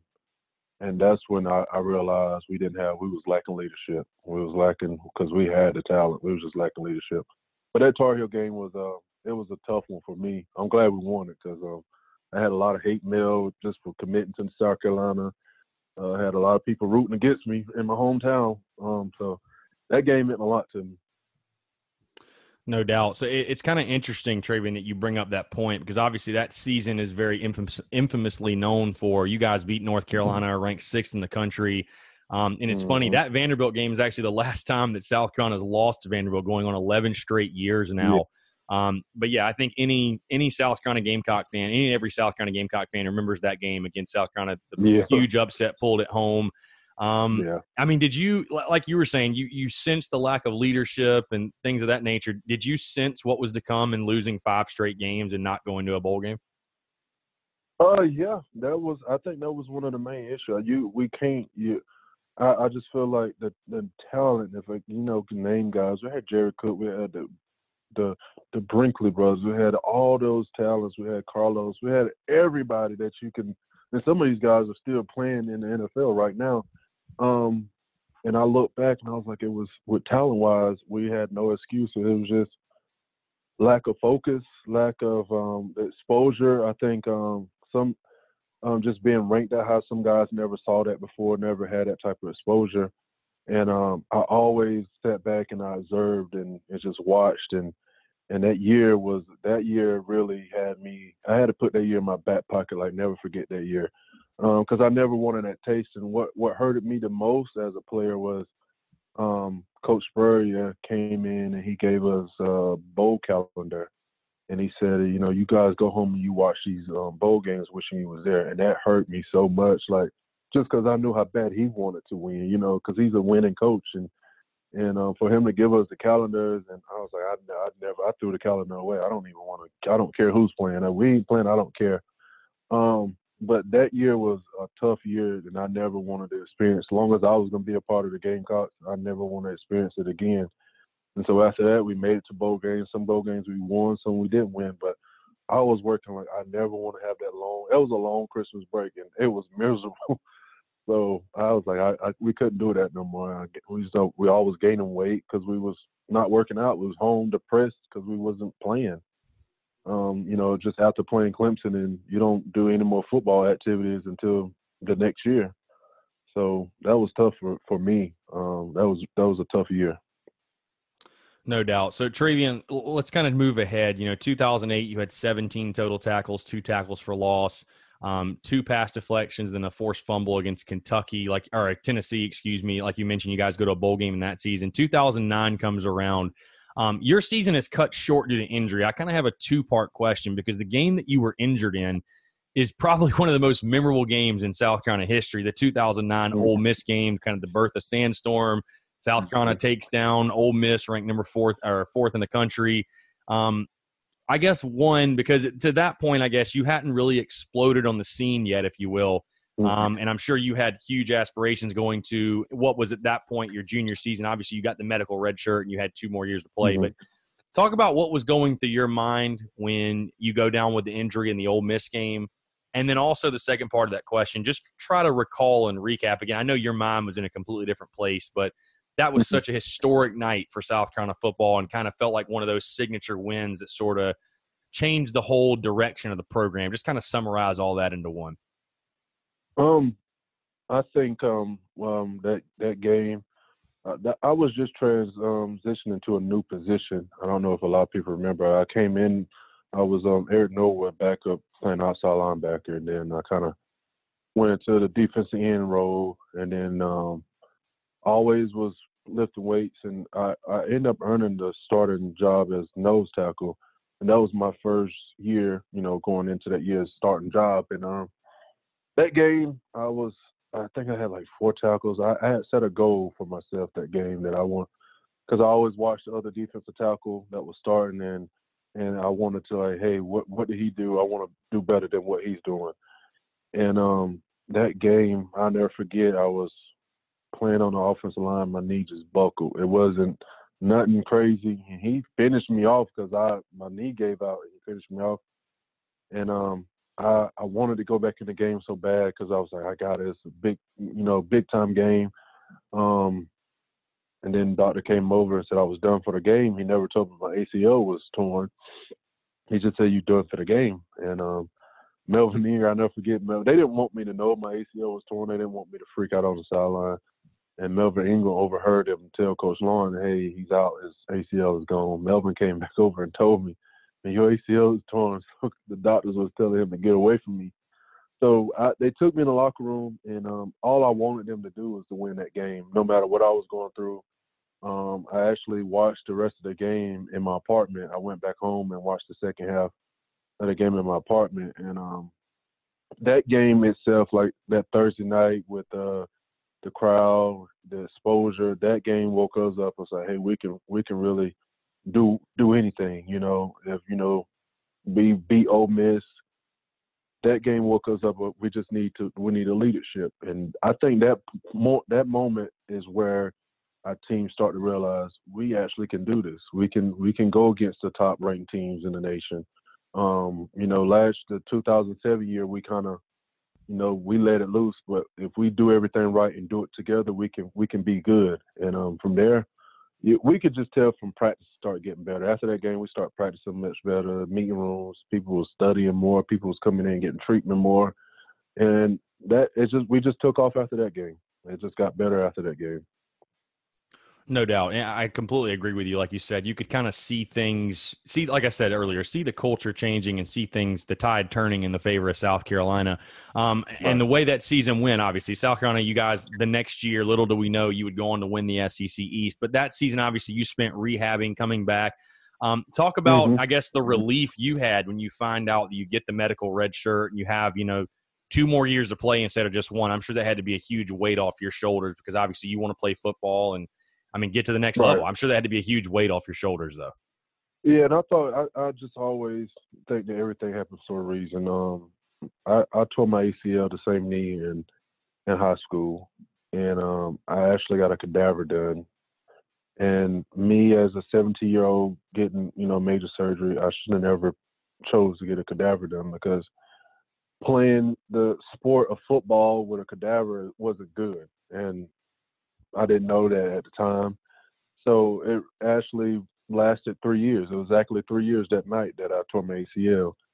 And um, so I felt like if I wanted to continue, I needed I needed that to happen to me, um, so I can get a better knee. And you know, just to say this that God made that happen. He made it happen for me because I never have any issues out of my knee. I end up he's blessed me to play four more years out, you know, in in the NFL with no issues with that knee. So I needed that to happen so I can go in there and get that cleaned out and get a better knee. And um, I ended up finishing out my college career strong, and um, that it was that was necessary for me. Now at the time it was happening, I was depressed. I was wondering, as my dream as an NFL player, would it ever happen again? And then um, Coach Lawing again, he walked me in. He walked in. He was tough on me. He was like, "Hey, you need to lift your head up." And he's he's like, showed me Jasper Brinkley. He was like, he just had ACL surgery and, and he's playing in the NFL. He said, I know guys that have ten surgeries and still playing. What are you What are you pissed about? He was like, "Get your rehab, and you know we'll get you back right." And I knew with having him as my coach that he was going to coach me. He was going to give me the exposure that I need to get be the best I can be. And so I kind of like woke up like, hey, as long as I got him in my corner, I have nothing to worry about. He was like my trainer. He was like my personal trainer, and um, he made sure that I had everything I needed. So that helped a lot. No doubt, and obviously the rehab paid off very well because uh, you came back strong, very strong mm-hmm. in 2010. You played in all 14 mm-hmm. games, had 42 total tackles, 10 tackles for loss, four sacks. I mean, really, I look at 2010 Travian as the year that you really exploded on the scene and made your mm-hmm. presence felt. Um, talk about just because I feel like again, I know you rehab, but I, I feel like something else had to change for you as far as you know, you talked about you were transitioning to a different position in 2009. Um, I don't know, mm-hmm. was it maybe more reps or you felt more comfortable? But what changed for you to where, where you were able to really burst on the scene and become a real force in the middle of that Gamecocks defense? Well, I was kind of that year. That year, I was kind of laid back. I didn't know how the team would react, and um, having Coach Spurrier, I had a conversation with Coach Spurrier, and he knew, oh, you know, Travian, you you you're now, you're not a puppy no more. You're you're you know you're a vet now, and I, I, want to get some point of views from you. And we had a conversation. I said, well, coach, I he said, what do you think we lacking to be that team? I said leadership, and then he asked me, he's like, well, what are you waiting on? And I was like, wow, just from hearing that coming from here, him, I said, well, coach, I I would love to take on that role and um, be you know be that guy. And um, he said, well, I think you know we we lacking that too, and you know it's the time for you to step up. He was kind of challenging me to be that guy and bring some more guys. And um, you know, I had let's sit down and talk to Garcia. I sat down and talked with a lot of guys. Like, hey man, now is our time. We came in here in 2007. We sat back and waited. Now this is our team. This is this is us. Let's go. Let's roll with it, and let's end this. You know, in our era with a good note. And so we all had to sit down and we talked. And um, I just kept going hard in the weight room, and and I felt like that's where we spent most of our time at. And most teams, most people don't realize that's when you win is in, in the weight room with strength and conditioning stuff. So one, once I realized it, and it was, was playing part of me rehabbing and trying to be the best I could be at the same time. So once we got that weight room rolling, we got guys being stronger. Coach Fitz did a great job um, when he once he came in, and um, that year it was just getting that exposure, getting Coach um, Spurrier to say, "Hey, this is your team. You do what you want to do with it. Um, I'm gonna back you up, whatever decision you make." And he kind of like gave it to me. It's like, "Do what you want. You know, whatever you think we need to do." So that's what kind of you know woke things up. Now we had Melvin, we had all these guys, but for him to come to me and say those things, I was like, okay, you know. he said, if you don't like what it is, you know, come and talk to me about it, and we'll work it. So once he let let it go and say, hey, I'm gonna let you run this team. You um, you know, you the captain. Let's go with it. And we did it, and it it worked out. Now we had some ups and downs where you know a lot of people didn't get along. We lost some guys in the in the mix, and I knew it because that's part of changing. When you change and you and a lot of people can't adapt to the change, and we was gonna lose some people.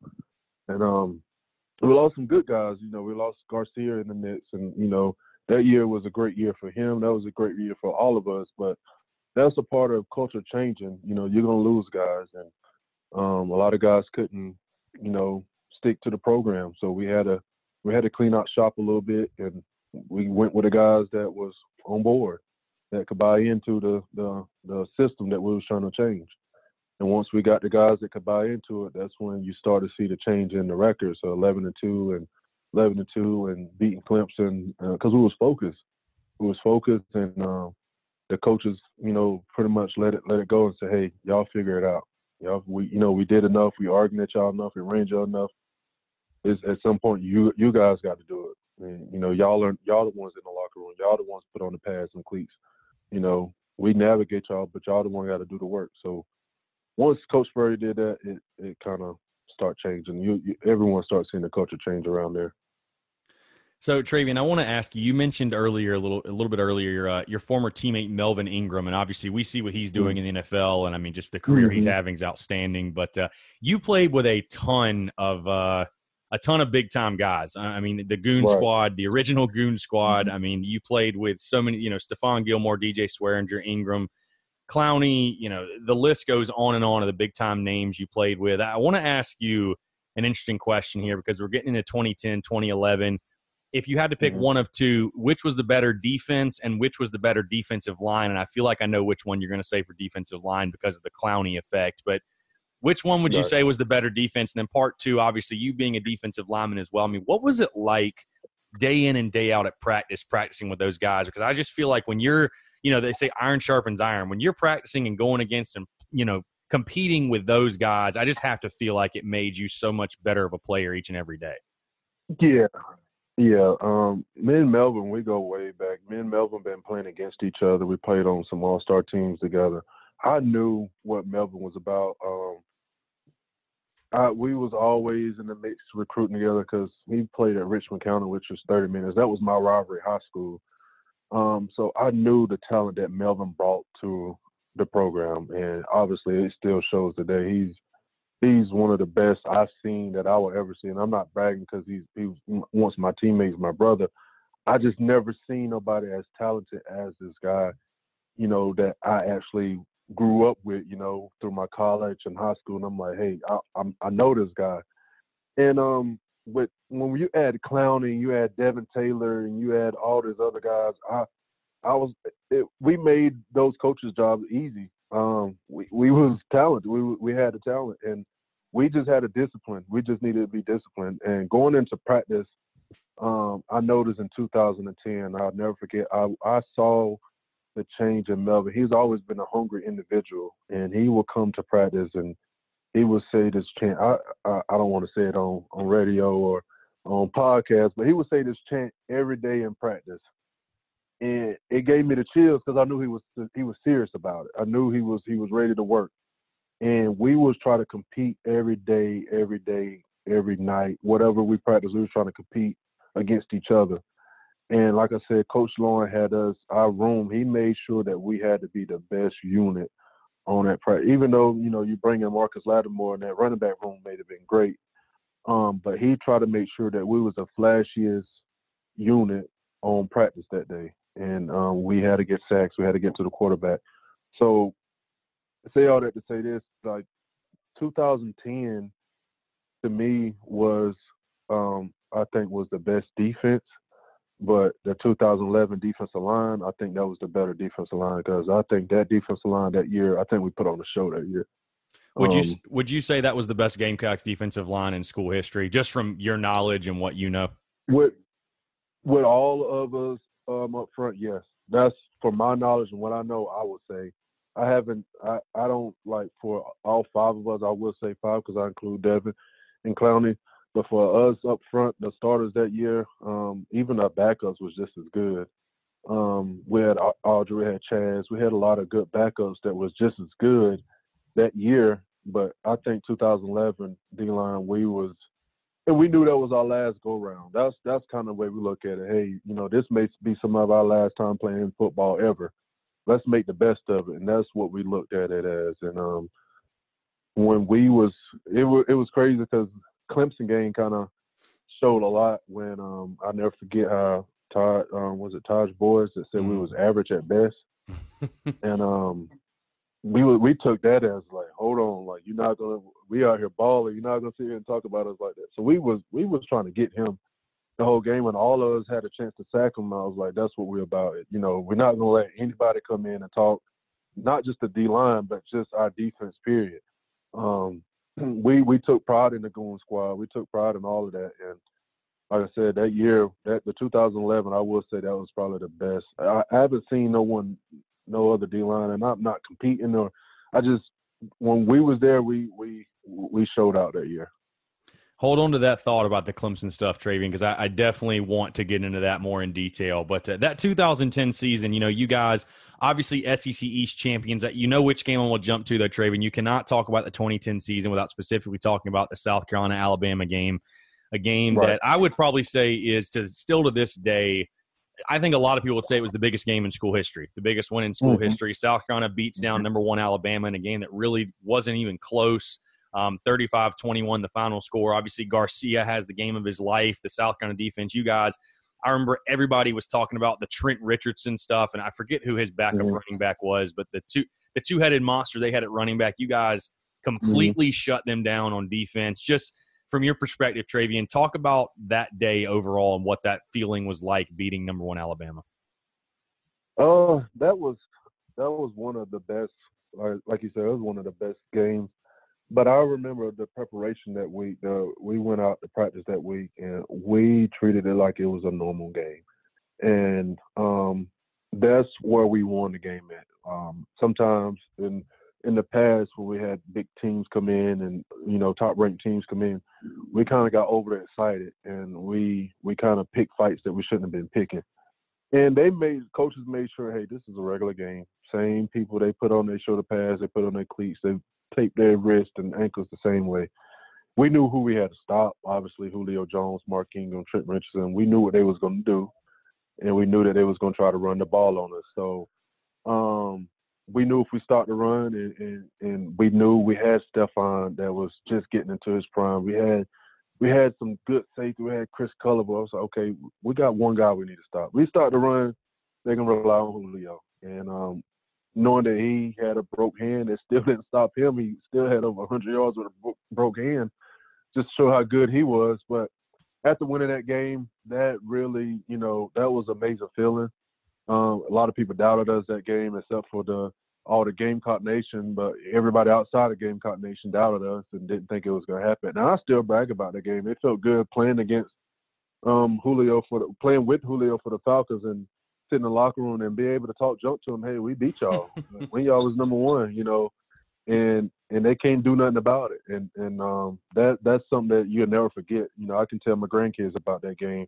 So um, I, that's one that you know you hold on to close to your heart because it was an amazing feeling. It was a great win for the program. And but that's not it for that program. I, I I'm really tired of really talking about this. The, um, this is the game. Um, let's let the, I want to hear about the SEC championship being the game. You know that that stuff happened in 2010 and, and history.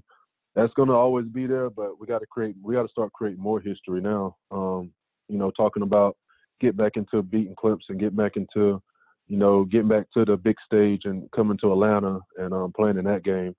So that's that's what I look forward to hearing about. And um, I know with Muschamp and everything that they have going, I know I see the change, and um, it's a, that atmosphere that's going on now is amazing. What they have going on now.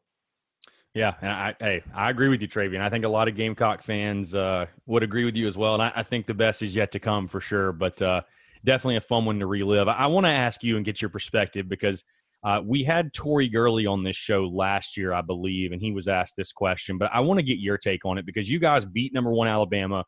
Then the next week, go to Kentucky. You're up 28 to three, I believe it is, and you guys lose that game, or 21 to three, I think. Marcus Lattimore gets injured, and you guys lose that game. You actually had a pretty good game that day, two tackles for loss, mm-hmm. a sack. But just talk about what happened because I know a lot of South Carolina fans and people looked at that game, and it obviously in the long run didn't kill you guys because you still win the SEC East. But I mean, mm. what what would you attribute that loss to? Was it overconfidence? Was it overlooking Kentucky? Was it still feeling good about what happened from the week before? I mean, what would you say? Um, that game, I never forget that game either. Um, I think I I watched that game because I I knew that they almost beat um they didn't lose to Auburn that year. They I can't remember, but they gave Auburn a run for their money with Cam Newton, and I was like, this this team is no joke. And I always will like watch the attitude towards team, how hard they play people, and um, that wasn't the same Kentucky we we was used to. And um, we lost. We I think that week we had good. We lost focus in that game.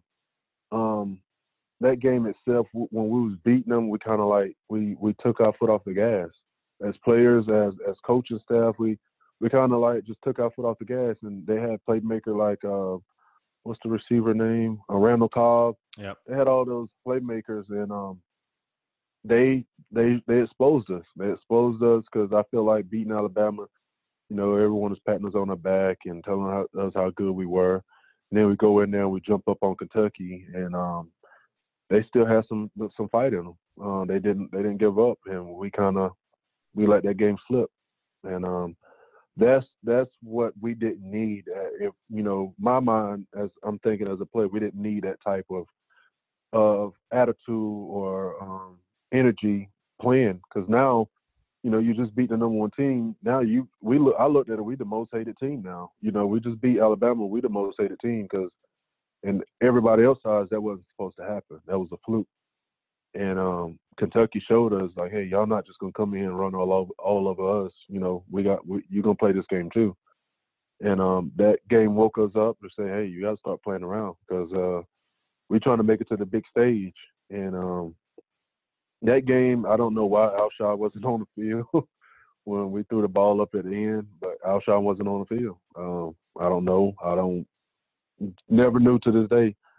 And we had a, I think we had a freshman out there in in Alshon place, and Garcia threw the ball up, and if I figure if it was Alshon, we have a better chance of making that play. But um, we we I lost some sleep after that game. I lost a lot of sleep after that game, but that was a tough that was a tough one. That game was a tough one, just losing Kentucky.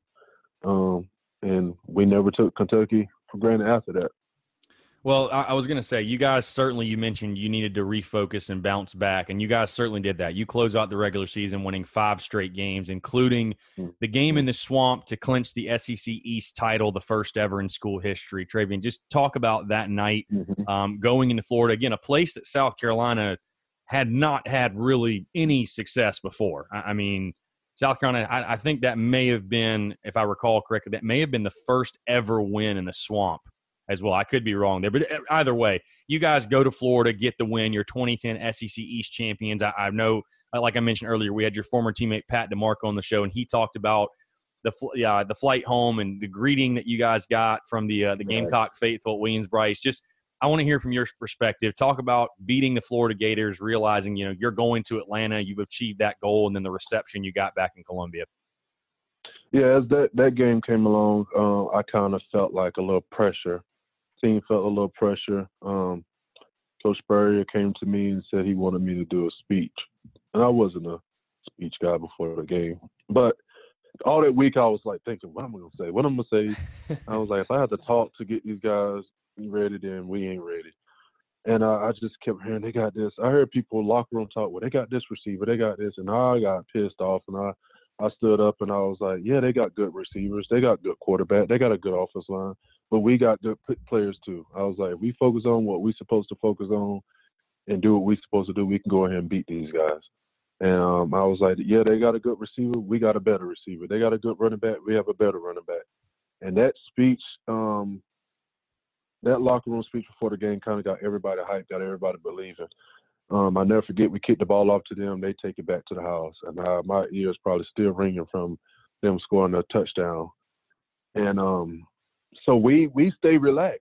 We stay relaxed, and we went out and played our ball. We played our ball and watched the offense and the O line. That was probably the best I ever seen an O line block for Marcus Lattimore. They blocked their tail off that game, and they fought. They fought hard. And on defense, we was flying around. We was competing. We had Stephon going against a good receiver. We had some good competition, and we we knew if we lost that game, they was gonna go to Atlanta. If we won that game, we was gonna, you know, well, if they lost the game, we was gonna go to Atlanta. So we was like, we gotta we gotta make sure we get to Atlanta, and um, we knew whoever won the game was gonna be crowned champion. And we knew how much it meant for Coach Spurrier. I always had like some meetings with Coach Spurrier, just one-on-one meetings and you know, going into the swamp and beating them, we knew that game meant a lot for him, and um, it meant a lot for us because we worked, so hard um, to get there, and um, just getting on the bus and getting back. And um, Coach Spurrier always promised us, you know, if we win, he, he was gonna let us have fun. He was gonna make sure we got the exposure we need. Just don't worry. He basically said, don't worry about that part. Um, win and all that stuff will come because we was tired of hearing about other teams in the media. No one was mentioning us. Everybody was counting us out, and he basically said, "If you win, I'll make sure you get that that that exposure that you need. Just make sure you win. I can't get the news channel there, you know, talking about how good you played and you lost the game.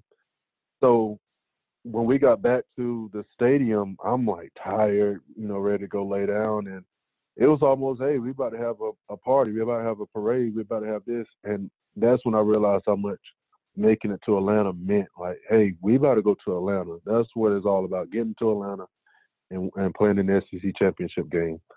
and just seeing all the fans there and everything there, that was that was great. And having all that happen in the same year, you know, and then going to Atlanta, it was just like this is what we've been working for. So that bus ride was one of the best bus rides we ever had. Um, getting back to the William Brice and, and just bringing that victory back home was the love, the greeting that we got in the parking lot, and um, I I never saw it. I never saw it. You know, my first few years at Carolina, I never saw you know fans lined up, and I was like, we're doing something right now. Now we're doing something right, and fans always loved us. The worst record we had, the great record, we always had a love from the fans. But when you winning and you winning that way, that way that we was winning, and you see the fans line up, and it was just, just amazing. It gave me chill bumps just seeing them on the side when we walked in. It was crazy. Uh, everybody was having fun, and that's what winning brings. It brings that feeling. So we want we we wanted that always. We wanted to keep that going. Like we never want to go back to that sitting in the locker room, staring at each other like, what we're gonna do now? We always wanted that high five and you know jumping around feeling like that was a great feeling. We never want to go back to it. So um, that kind of woke us up like, hey man, we got to keep this train rolling. We can't go back.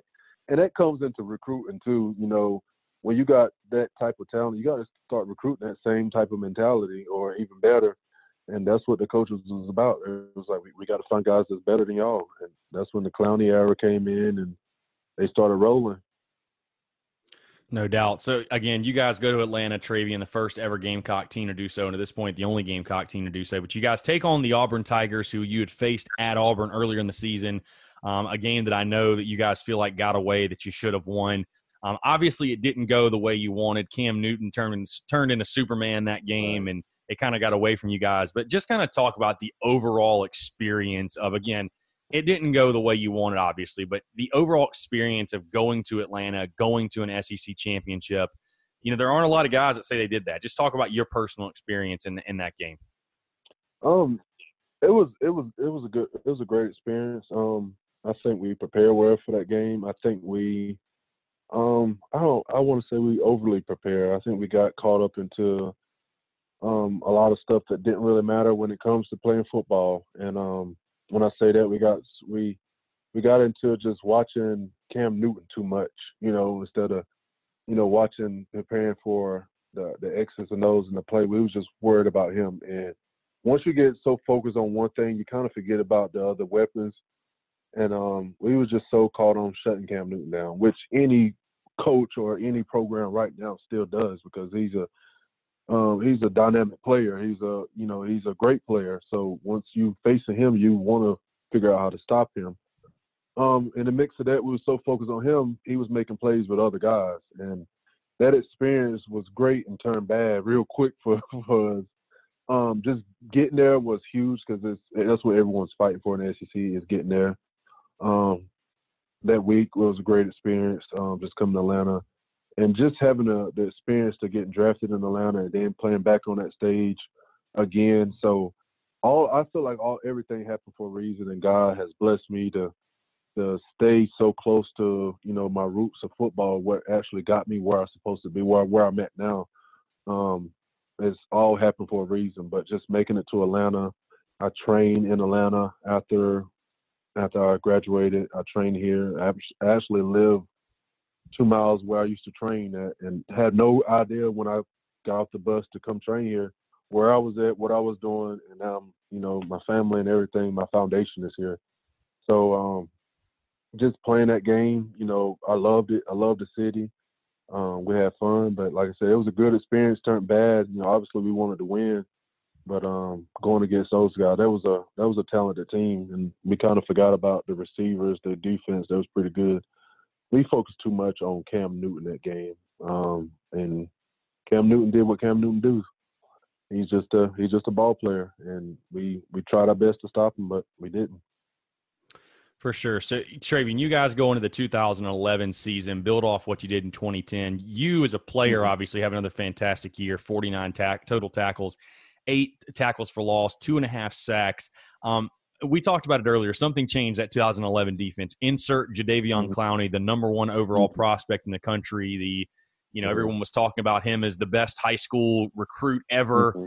Um, I know, like like you, you're a senior going into that year, and a lot of guys, and you're on campus, you're hearing that stuff. Like, okay, you're a number one recruit. Let's see how you do when you get to this level, and put on the pads, and let's see what you do. But with him, I mean, when did you know that this was not just some ordinary or like the normal type of recruit or normal freshman coming in? When did you know, like, holy crap, this is a next level type player? Well, when he shook my hand and he grabbed half my forearm, and um, he he was just a big kid, and that's the way I can. He was just a man child. Um, I never forget when um, I stepped on campus. Everyone thought I was six four, and they thought, "Oh, this is a big DN." I'm like, send him, you know, six six six seven guy walk in, and I'm like, he's 17. I said, "There's no way this guy's 17."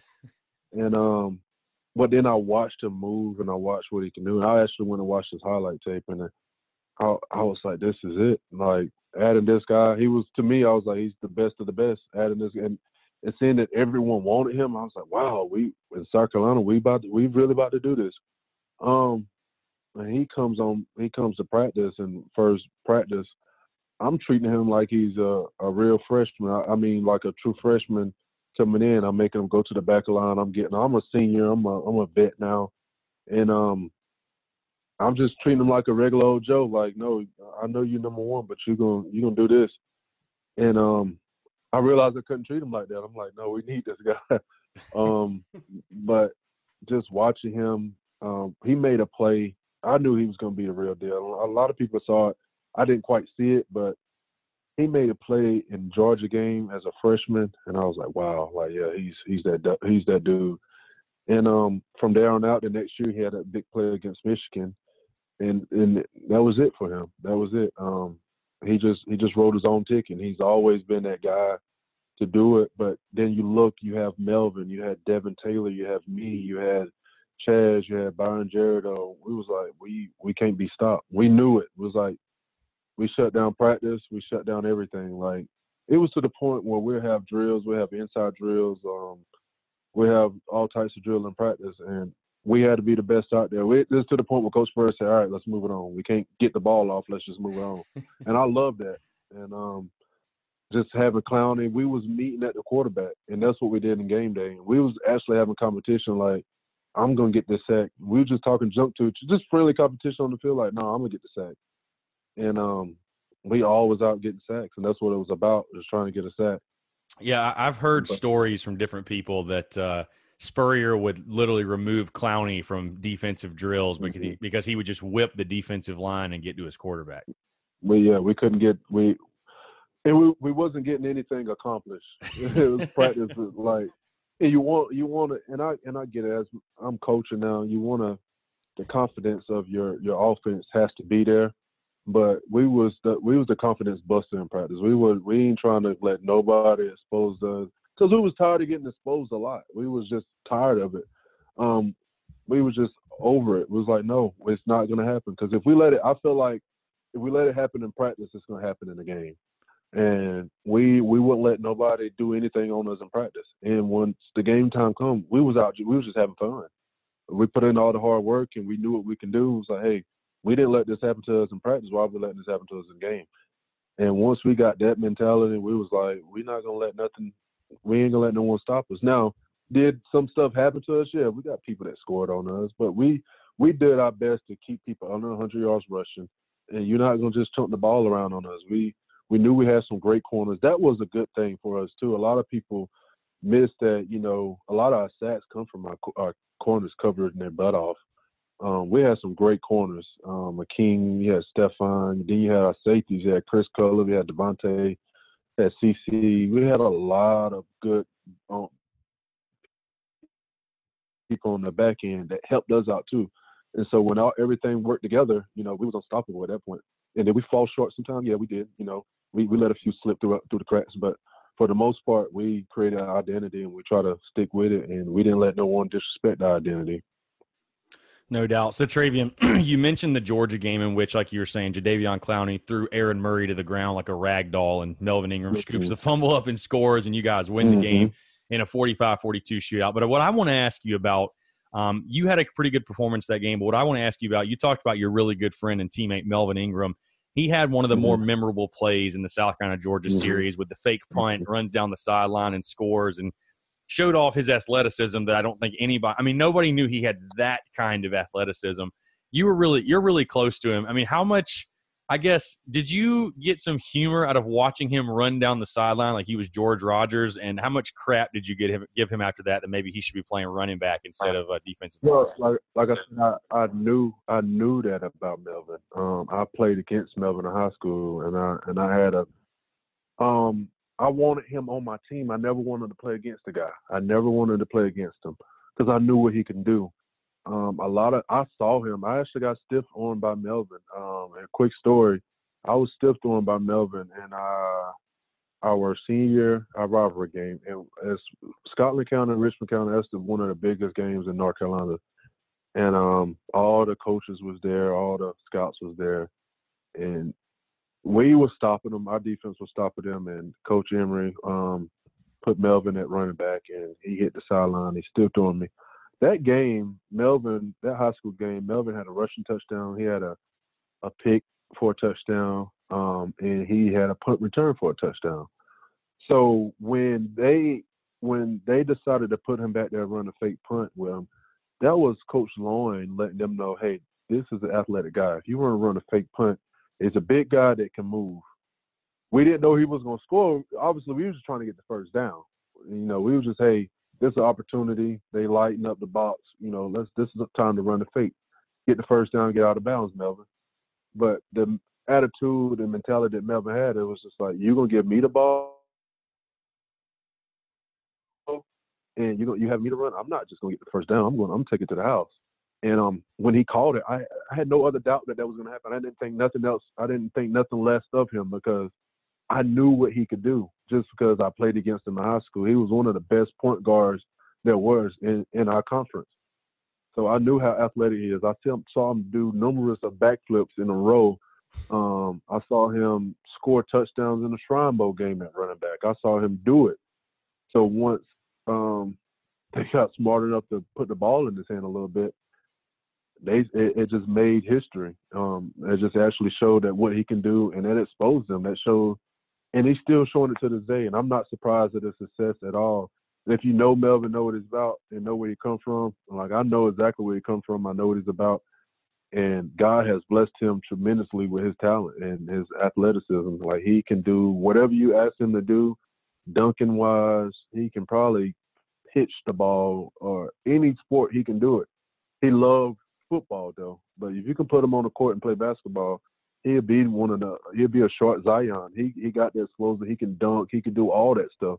You don't get to see, but I had first class seats to that that that Melvin, and that touchdown was like I, I knew he was gonna do it. I just knew he was gonna do it because I saw it before.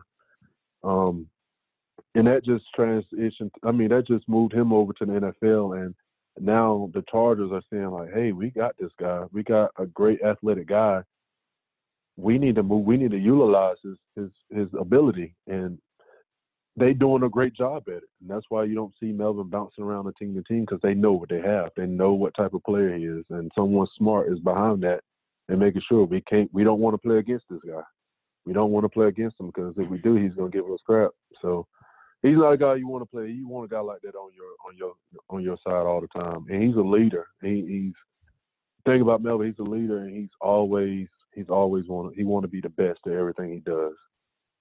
Travian, let's let's talk a little bit about your game. Um, obviously, you're mm-hmm. coaching mm-hmm. now, and I'm sure you bring it out, you know, in your coaching style, if you will. But mm-hmm. you were a guy I remember watching specifically that you just had a certain. I mean, really, the entire defense took on this mentality, but a certain tenacity to get the football, get whoever had the football. Like you said, meet mm-hmm. me at the quarterback was certainly that defensive lines mentality.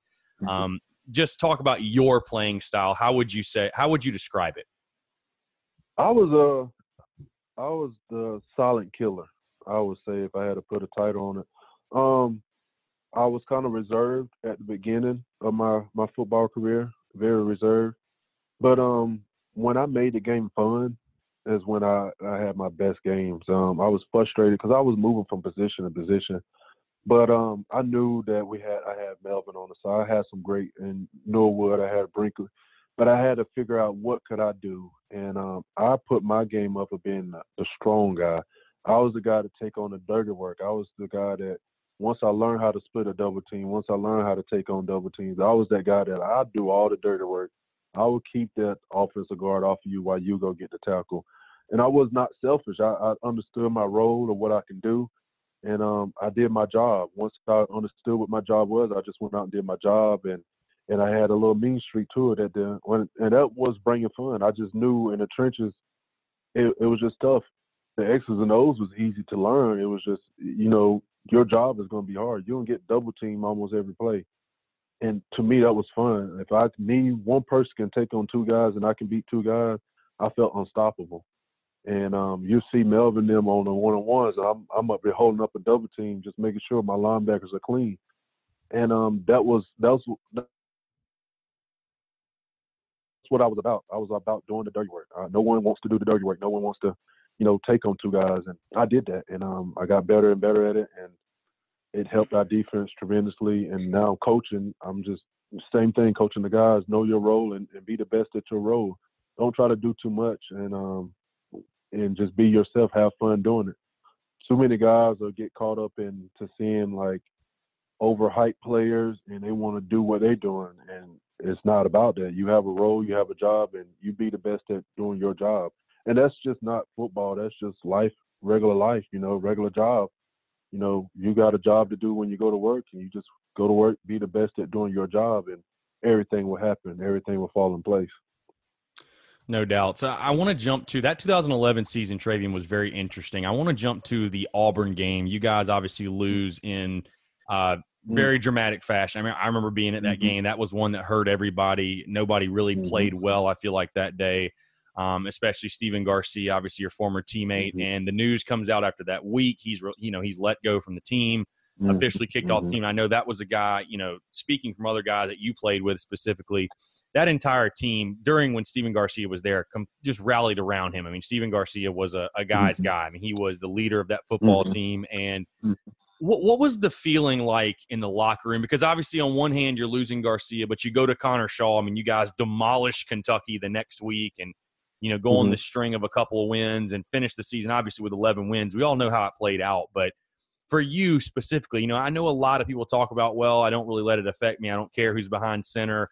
But when you lose your leader, and I'm sure someone who to you, Travian, probably still to this day is a dear friend, and somebody like you said you came in the 2007 mm-hmm. recruiting class with, uh, what kind of toll, I guess, what kind of effect did that have on you? Again, because I'm sure being as close as you were to Stephen Garcia and how close the team was to him, I'm sure there was some shock in the locker room after you guys learned the news.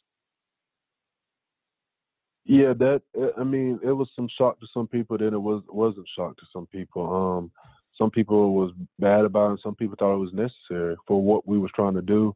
Um, I love Garcia to death. He's, you know, he's my brother. Um, but the stuff that was mentioned about Garcia a lot, that wasn't him. Garcia was a guy that everyone loved to be around.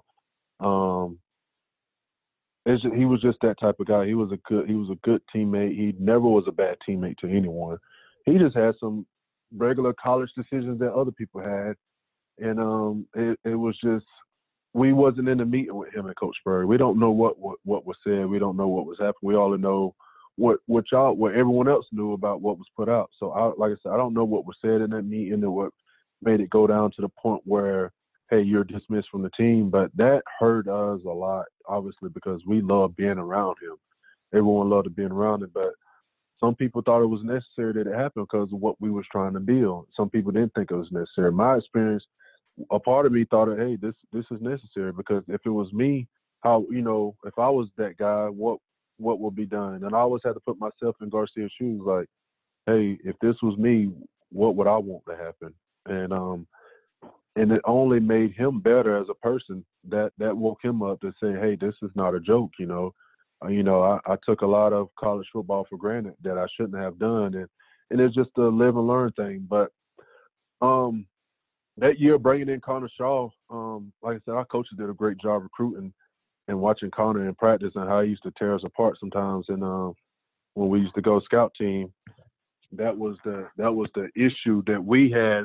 Like, hey, we let this backup quarterback get us, and we had to stop him. And knowing his type of his background, his dad was a coach, his brother played at um with big time football. Um, we knew he was going to be a hard worker, and Connor Shaw wrote his own ticket when he come in, and he had an opportunity, and he made the best of his opportunity. He came in and didn't miss a beat, and that's what we needed for every position. Let's just say if Garcia didn't get killed out the team, let's just say um, he had a season-ending in- injury, and you have a backup quarterback to come in and take his spot. That's what we needed. No matter what the case was that dismissed Garcia for the team, the next guy had I'm I'm just as good as him mentality.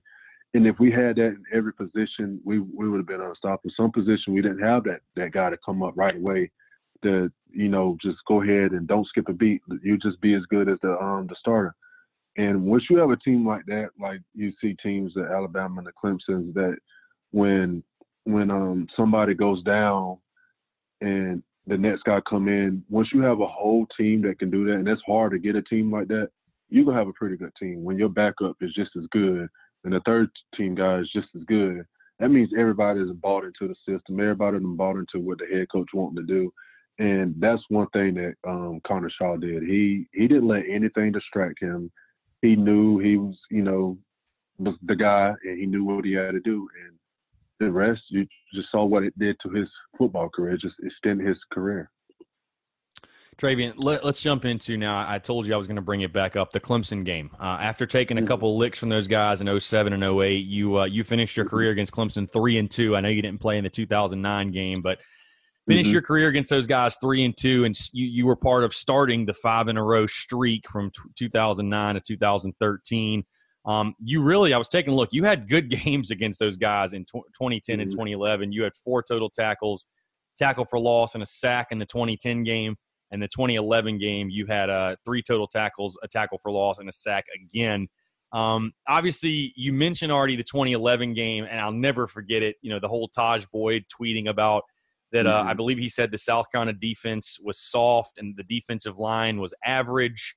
Um, I know 2010, I believe he was the backup in that one and came in late, and you guys mm-hmm. absolutely harassed him and what was a blowout that mm-hmm. night. But mm-hmm. um, talk about, I guess, two part question a little bit that overall rivalry. Um, your experiences in it, obviously one of the best rivalries in college football and really in sport, in my opinion. Talk about your experiences in it, and then specifically that 2011 game. And you know, it's funny what evolved from that because I, you know, Jadeveon Clowney in 2013 saying that multiple quarterbacks that he had played and faced were scared of him and scared of the South Carolina defensive line. And he specifically mentioned Tajh Boyd. So again, reflect on that Carolina Clemson rivalry and then that 2011 game specifically, you guys harassing Tajh oh, Boyd all night long. That rivalry is very personal to me still to this day. I don't allow my kids to wear orange or purple. I don't even allow them to say the, that word. We call it the C team. Um, my kids, if he eating a pack of Skittles and he see an orange Skittle, we we don't eat it. It's not allowed in our house. So that that that rivalry is a big time rivalry. We take it to the stream. Um, that rivalry is very personal to me because I was, you know, the top three t- schools that I was gonna pick was Clemson was in it, and um, and when I chose to choose, when I chose South Carolina over Clemson, like I said, I had a lot. Obviously, you know, with everything, you had a lot of people sending hate mail and a lot of trash talking. So every time I suited up against them, I wanted to demolish them, no matter who was playing. I really had, I really had something against them, and till this day, and I got friends. I have friends that you know, obviously I played with that played there, and and we we still talk. We we can all the way up to that game. We'll talk. We talk good about the team, but all the way to that game, I don't talk to them. Don't you call me? Don't text me. But um, that game that year, um, like I said, we just turned it on. And Coach Ward, I'll never forget Coach Ward. We was eating Thanksgiving dinner, and um, I wasn't big on Twitter. I, I think um, Coach Spurrier kind of like booted us off Twitter and told us to stay off of it. If he see anybody tweet, we was gonna get in trouble. Um, that's when Twitter really got hot that um, that year. Um, but he was tweeting and he was tweeting some stuff out. And um, like I said, you never want to poke a bear, and he poked he poked a bear knowing that we was having a great season as not a team, but just the D line. We was we was um we was trying to you know get a goal sack wise. We are trying to get up to fifty something sacks that year. And um, when we saw the tweet, we was like, "Hey, he must not know who, who we are." And we were just all sitting at the table. I'll never forget. And we was eating Thanksgiving dinner as a team, and he, Coach Ward, just came and showed us the phone. He was like, "That's all I want y'all to see." And um, we watched tape, we watched film like we never watched before because we was like, "Hey, we it's already a robbery. You just made it even more intense." And um, we knew. I was like, if anybody, I'll never forget telling the D line. I said, if we touch him one time, he's gonna be afraid because you watch their their competition who they played. No one ever really touched him. He was standing out in a pocket and really just having his way, and no one was getting to him as much as they should have. And when you saw, we saw that they played NC State, and NC State, a good friend of mine, actually one of my old high school teammates, played for NC State. And um, he said, all y'all got to do is pressure the guy. He, he, you can rattle him. And I think NC State ended up beating them that game, or I forgot. But um, we we sent a corner blitz the first play. Stephon Gilmore called a corner blitz, and Stephon Gilmore smacked him. And that was that was it for him. The first play, we knew if we hit him, that was gonna be it. So we wanted to start off hitting them, and um, we didn't care if we got there late at, at all. We we say, hey, let them throw the 15 yard penalty. We're gonna hit Tajh Boyd. And uh, it wasn't no bounty or nothing like that. We just say we're gonna let him feel us. We're gonna let him feel our pass because he never been hit before. So Stephon Gilmore came on the corner blitz, smacked him, and from there on out, him and um, Watkins was not on the same page. Like he was overthrowing the ball, he was rushing, he was panicking in the pocket, and we knew it, we saw it. So hey, we just kept our foot on the gas, and we just kept going after him. And um, Clowney hit him, I hit him, Melvin hit him, Devin hit him. We all sat him that night, and we made sure that he would never say that. Hey, we was average at we was we was average again because every D lineman um, that lined up sacked them as a starter. We sacked them that night, and um, that's that was our goal. We didn't care how we did it. We just say we're gonna go have a field day, and I think we had over six or seven sacks there, and that was huge for us. We just wanted to, hey, no one talks about us, no one disrespect us, especially not no one that's putting on that orange jersey. We, we don't take no no crap from them, and, and he got the worst of it because he, he he wrote a he wrote a check and he couldn't cash that day. I know that you know players talk trash with each other to the other team in between plays. How, how much trash did you talk or did you hear talk to him specifically after every single time you guys got in his grill? Every every time he stepped foot on the field, we was in his face. I don't care, and I and I as a leader, and it's just me and Melvin. We kind of took it off, and I wasn't a big talker, but when we played Clemson, it was just uh, it brought out something different in you.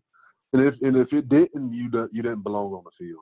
Um, we we just didn't bring nobody that that got nervous at playing that game because that game was a serious game for both both sides. You you could feel the tension from the fans, and you could feel the tension from the coaches. You could feel you could feel it all week, all week, and I know it's the same for them. And um, every time he stepped foot on the field, we lined up against him. It it was just to the point where he just shut his mouth. He stopped talking because it wasn't nothing he could do. It wasn't nothing he could do. He tried. They tried everything. Um, they had some talent. They had a lot of talent. You know, they had um, Sammy Watkins. They had uh, Ellington they had all those guys, and we didn't care who they had. We, hey, you got on an orange jersey, you don't belong in this city. You don't belong on the field with us. We don't care what you did in the past. We don't care what history says. We was worried about now. You know, what are you gonna do now? And and that's what I get a lot from Clemson fans. Well, check the history. We don't care about that. We care about now. What what's gonna happen during this game? And because you can't do nothing about history, it's already done. So that's what we we talked so much trash to him that night, and uh, we made we made sure he knew we had it that um, tweet. We got his message. We made sure message was sent, and we we received it. So we let him feel it. Travian, talk about you guys. Obviously, didn't get back to the SEC title game, which is I know what the ultimate goal was, what you wanted. But you guys go to the Capital One Bowl. You take on the Nebraska Cornhuskers you get the win to get to 11 wins for the first time in program history. To that point, you're the best Gamecocks team in Gamecock history. Um, and, and, I've mm-hmm. heard a story before of Steve Spurrier giving you guys. I'm not sure if you were on this bus or not, or, or where this speech was given, but he was giving a speech. He, he actually talked about, it, I believe, on a radio show a couple months ago about that was his favorite game, and he said he was giving you guys a speech about, you know, look at all of the conference championships and national championships and all that on the side of Nebraska's bus. And, you know, he mentioned that none of that mattered today. We're going to play the game today. We're going to go out there. We're going to be the better team and get this win. And, you know, South Carolina's going to do it today. And you did. You guys did. You were Capital One Bowl champions again, first 11 win team in school history. Just talk about that game. I guess that converse or that speech that Spurrier gave, if you were around for it, and uh, what that game meant to you guys getting that 11th win. And again, at that point, being the best team the Gamecocks had ever fielded. Well, we knew after that Auburn game we was kind of rattled, and um, we knew that SEC championship we wanted to get back there so bad, but we knew we only had one more game left, and all the guys was talking about. And what I loved about our, that that squad that year, in the previous years, um, guys was talking about the NFL halfway through the season. And I'm like, hey, we got to finish this up. You know, you had that. I'm not gonna say names, but we had some guys that was not focused on game Gamecock football.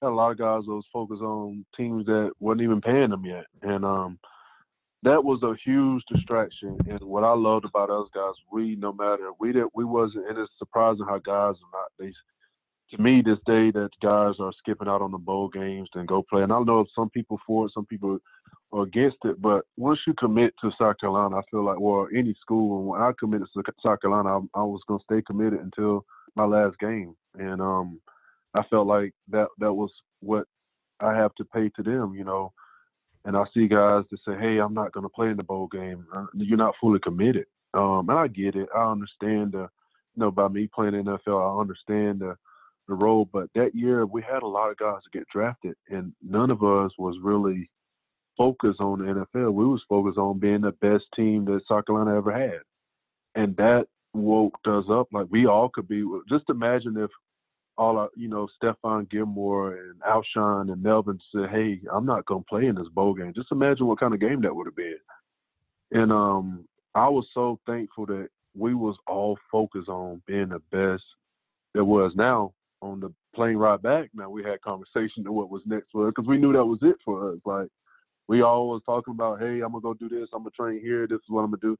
But in previous years, we had guys talking about that before we even get to the eight game and that was it was bothered. I was bothered by that because I was like, you're not fully committed. You know, you do all this work in the summer, but that year it was special because people could have easily checked out. You know, knowing that we wasn't gonna go any farther than that bowl game. You could have had guys easily checked out, say, hey, I'm focused on my next career. I'm gonna project the first round pick. I'm not gonna risk getting hurt. But no one did that. Everybody was strongly focused on, hey, let's go in here and beat Nebraska and pulling up was kind of intimidating a little bit. You see all these championships on the bus, and that's in the locker room when we got there. That's when Coach Spurrier made that speech, and um, that speech was necessary because you had a different site, you had a different place, and you can get easily distracted on what you're there for. And it was to win the ball game, and um, it was a good fight. You know, they competed well, we competed well, but at the same thing, we we ended. I don't know if people realize, but we ended each game with a sack and that was our goal. If they're gonna put the game in our hands, like the last three games, the Florida game we ended with a sack, Clemson game we ended with a sack, Nebraska game we ended with a sack, and we wanted to, you know, close out the season when it's in the D line hands, and we was gonna make sure that we was going to end the game the right way, make sure no one score. We'll go in overtime because you can lose games in overtime quick. So um, that game was huge. We had fun, um, and um, everyone after that went on and started their career. We had a lot of guys get drafted, obviously, but we we focus on ending our um, era as Gamecock players um, on a good note. It was even better, but you know, first year in the first time having 11 wins, that was huge for us, and that's what we came to do. Um, and I, it's no doubt in my mind that it's going to get back or even better. There's no doubt, and I'm I'm seeing it happening soon. I, I really got a feeling that it's going to happen soon.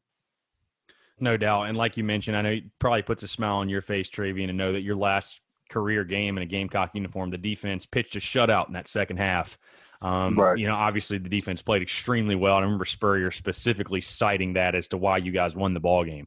Um, so, like yeah. you mentioned, guys moved on to their their their careers after South Carolina. You were drafted specifically, Travian, seventh round, 249th pick of the mm-hmm. 2012 NFL Draft. Something you worked for your entire life. Just talk about the emotions you got you had and what it was like when you got that call to learn you'd been drafted by the Atlanta Falcons. That was that was that was a crazy call because um I did what I wasn't supposed to do. I had family. We went to a restaurant and um I was getting phone calls and I was going to get drafted in the third round. I was going I was told I was getting drafted in the fourth round.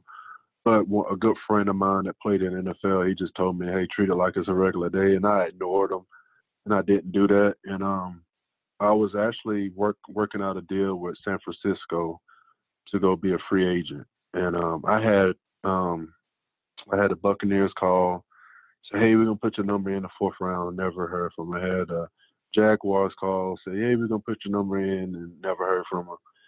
And um, I pulled up to my apartment, and my family already went up in the apartment, and um, I'm on the phone with San Fran, and coach was telling me I had a great shot to make the team. Told me how much money I was gonna get if I come be a free agent, blah blah blah. And then a seven seven zero number pops up, and I, I I put the coach on hold. I said, "Hey, coach, hold on for a minute," because the draft was still going on. Had about six more picks left. Uh, saw Antonio Allen get picked, and I was like, "Well, I'm the only Gamecock that didn't get picked." And um, Thomas Dimitroff got on the phone and said, "Hey, um, do you want to be a Dirty Bird?" And I I immediately asked him. I said, "Are you going to pick me?" Because I had several teams that called me Asked do I want to be a part of their team? I'm, yeah, I want to be a part, but are you drafted me? Is what I wanted to know. And he said, yeah, we got to put your name in now. And um, I never got out of my car.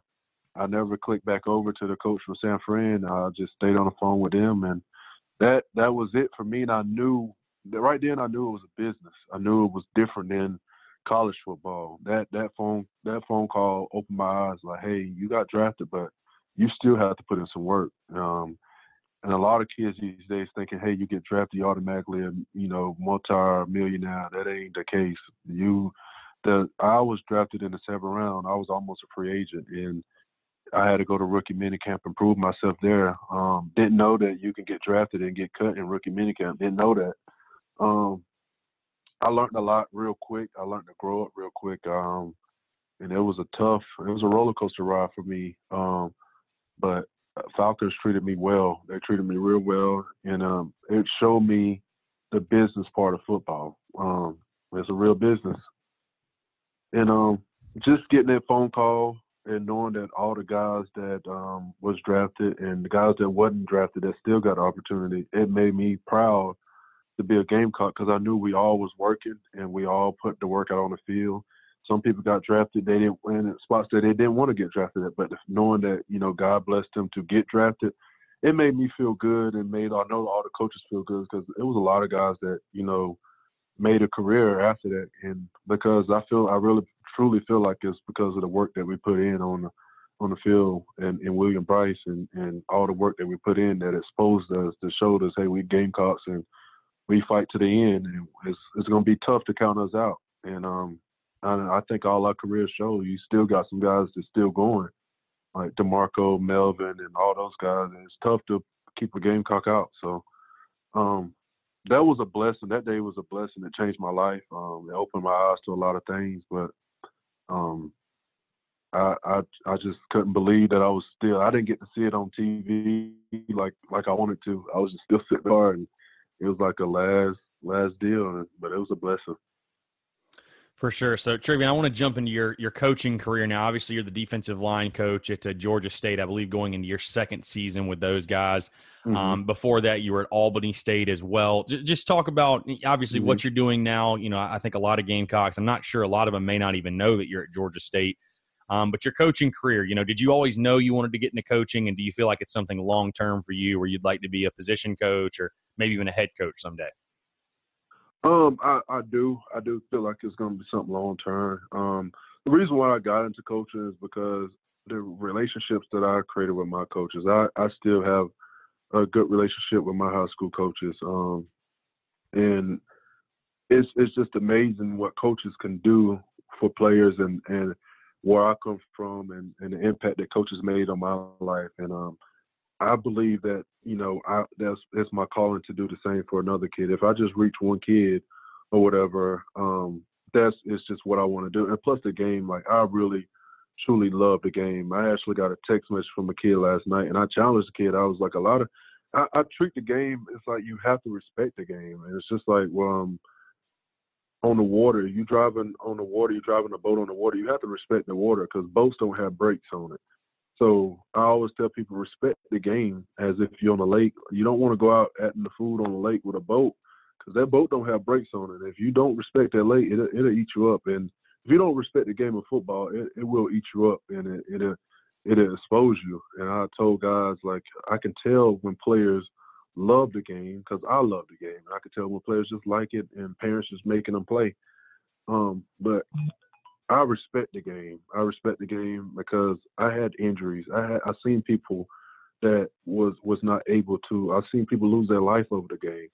So I, I coach and I take this game very seriously, um, coaching wise, and I try to teach um, these young guys now, these players now that's coming up to to respect the game. A lot of a lot of people don't respect the game, um, but that's where I get and I, I get a passion from because I gained a good relationship with my coaches, with Coach Lawing, and um, even with a lot of my high school coaches. Still to this day, we have conversations, and and, and if it weren't for my coaches pushing me, I wouldn't be who I am today.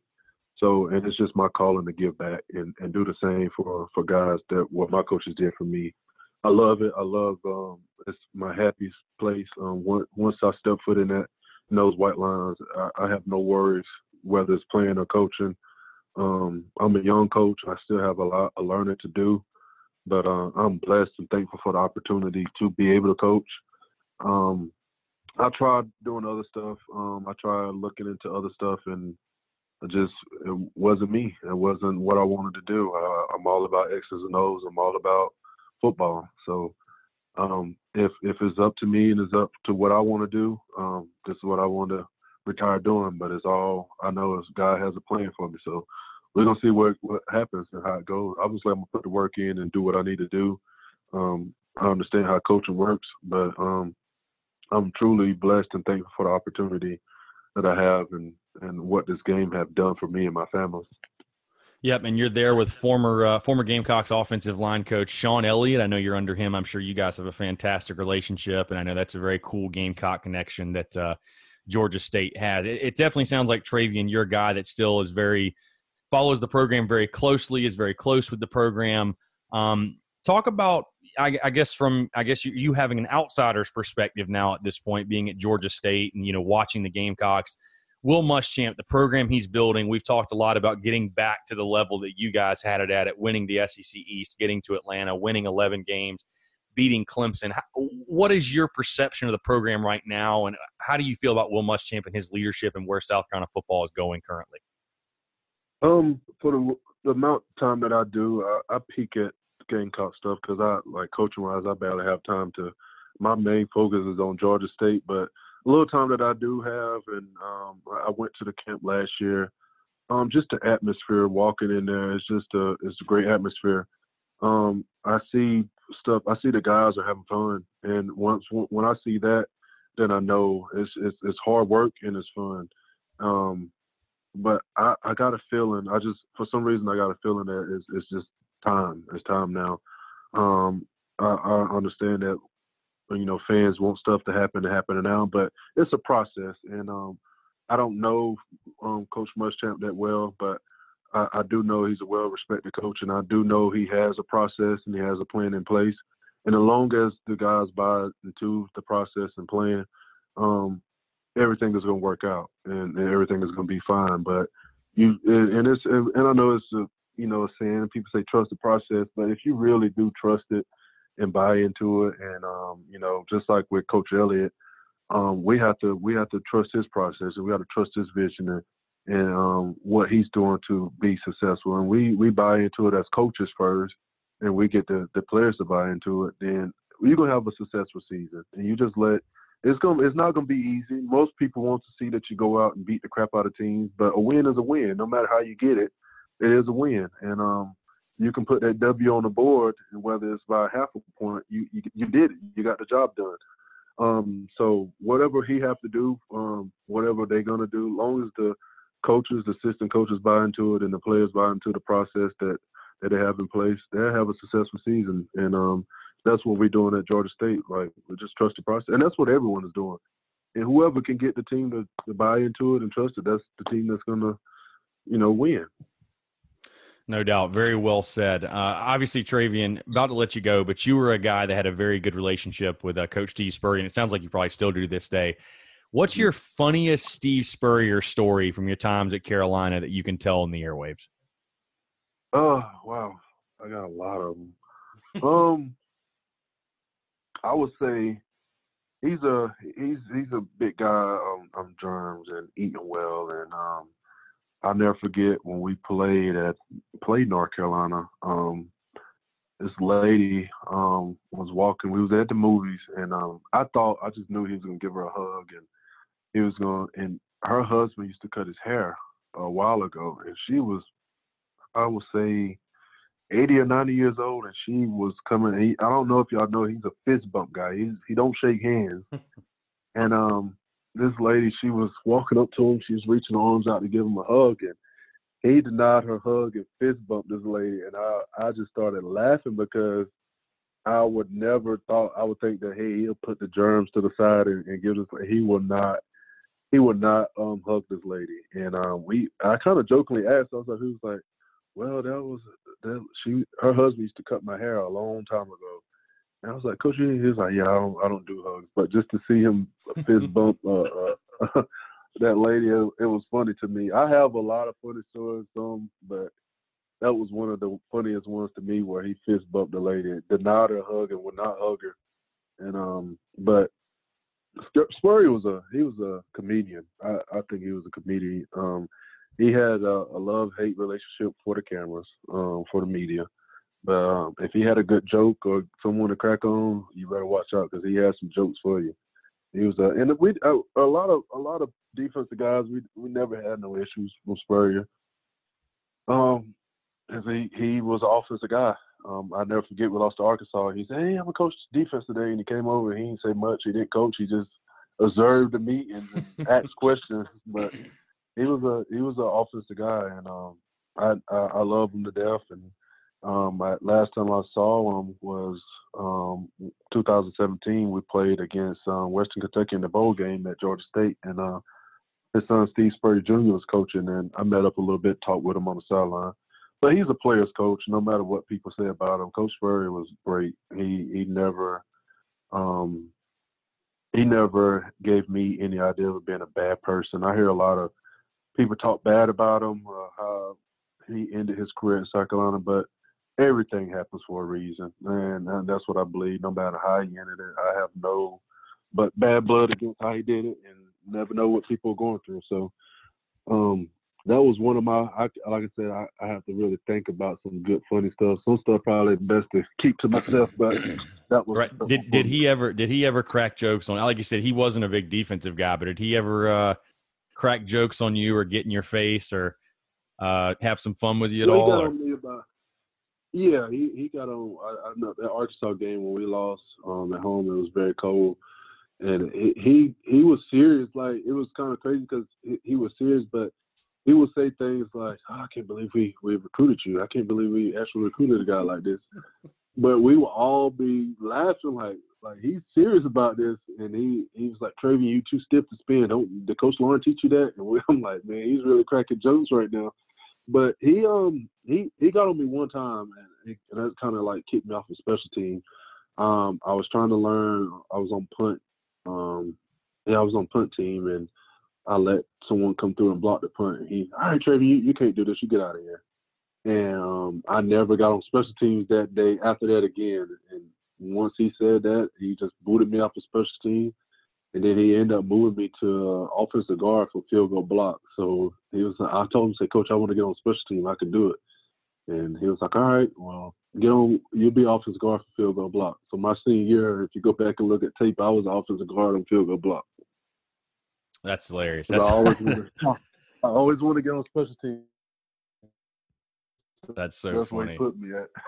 That's so funny. Uh, all right, well, Travian, I'm going to let you go. One last question before I let you go, though. If you have to look back at your South Carolina Gamecocks career, obviously there's a ton of them, but your uh, your best memory or your favorite memory as a South Carolina Gamecock? Um, my best memory, my favorite, um, I would have to say going back into 2010 when we um it was just the aftermath of beating um beating Alabama. Um that night we just we had so much fun as a team and um it was just it was just amazing. Like we pretty much the whole town was just focused on us. So just being on that stage and, and doing that um and another one I would say after coming back, my favorite moment was I was so big in the weight room and um, I came back from my injury, and I was competing with my roommate Rodney Paulk, trying to be pound for pound best, um, the strongest guy on the team after a knee injury, and um, I ended up squatting like 615 and off the knee injury. So that was a huge moment for me. Like I said, I took the weight room very seriously when I was there. So 2010, that year was just an amazing year for me because I was coming off a knee injury, and I was pound for pound the strongest guy on the team, and we beat Alabama. No doubt. Well, well, Travian, really do appreciate you taking the time. Obviously, a pleasure and ton of great memories to relive. And uh, I know myself, I know Gamecock fans will be keeping up with you at Georgia State, pulling for you guys, pulling for your defensive line, especially to play well. And uh, we'll be keeping up with you. But I know I can speak for Gamecock fans when I say appreciate everything you did in Garnet and Black, and it was a blast to watch you in that that defensive line and that entire defense play, man. But really appreciate it. Let's do it again sometime for sure. Okay, thank you for having me. I really enjoyed it. Absolutely. So for Travian Robertson, I'm Chris Phillips. We appreciate you guys tuning in, and we'll catch you next time on another episode of the Spurs Up Show.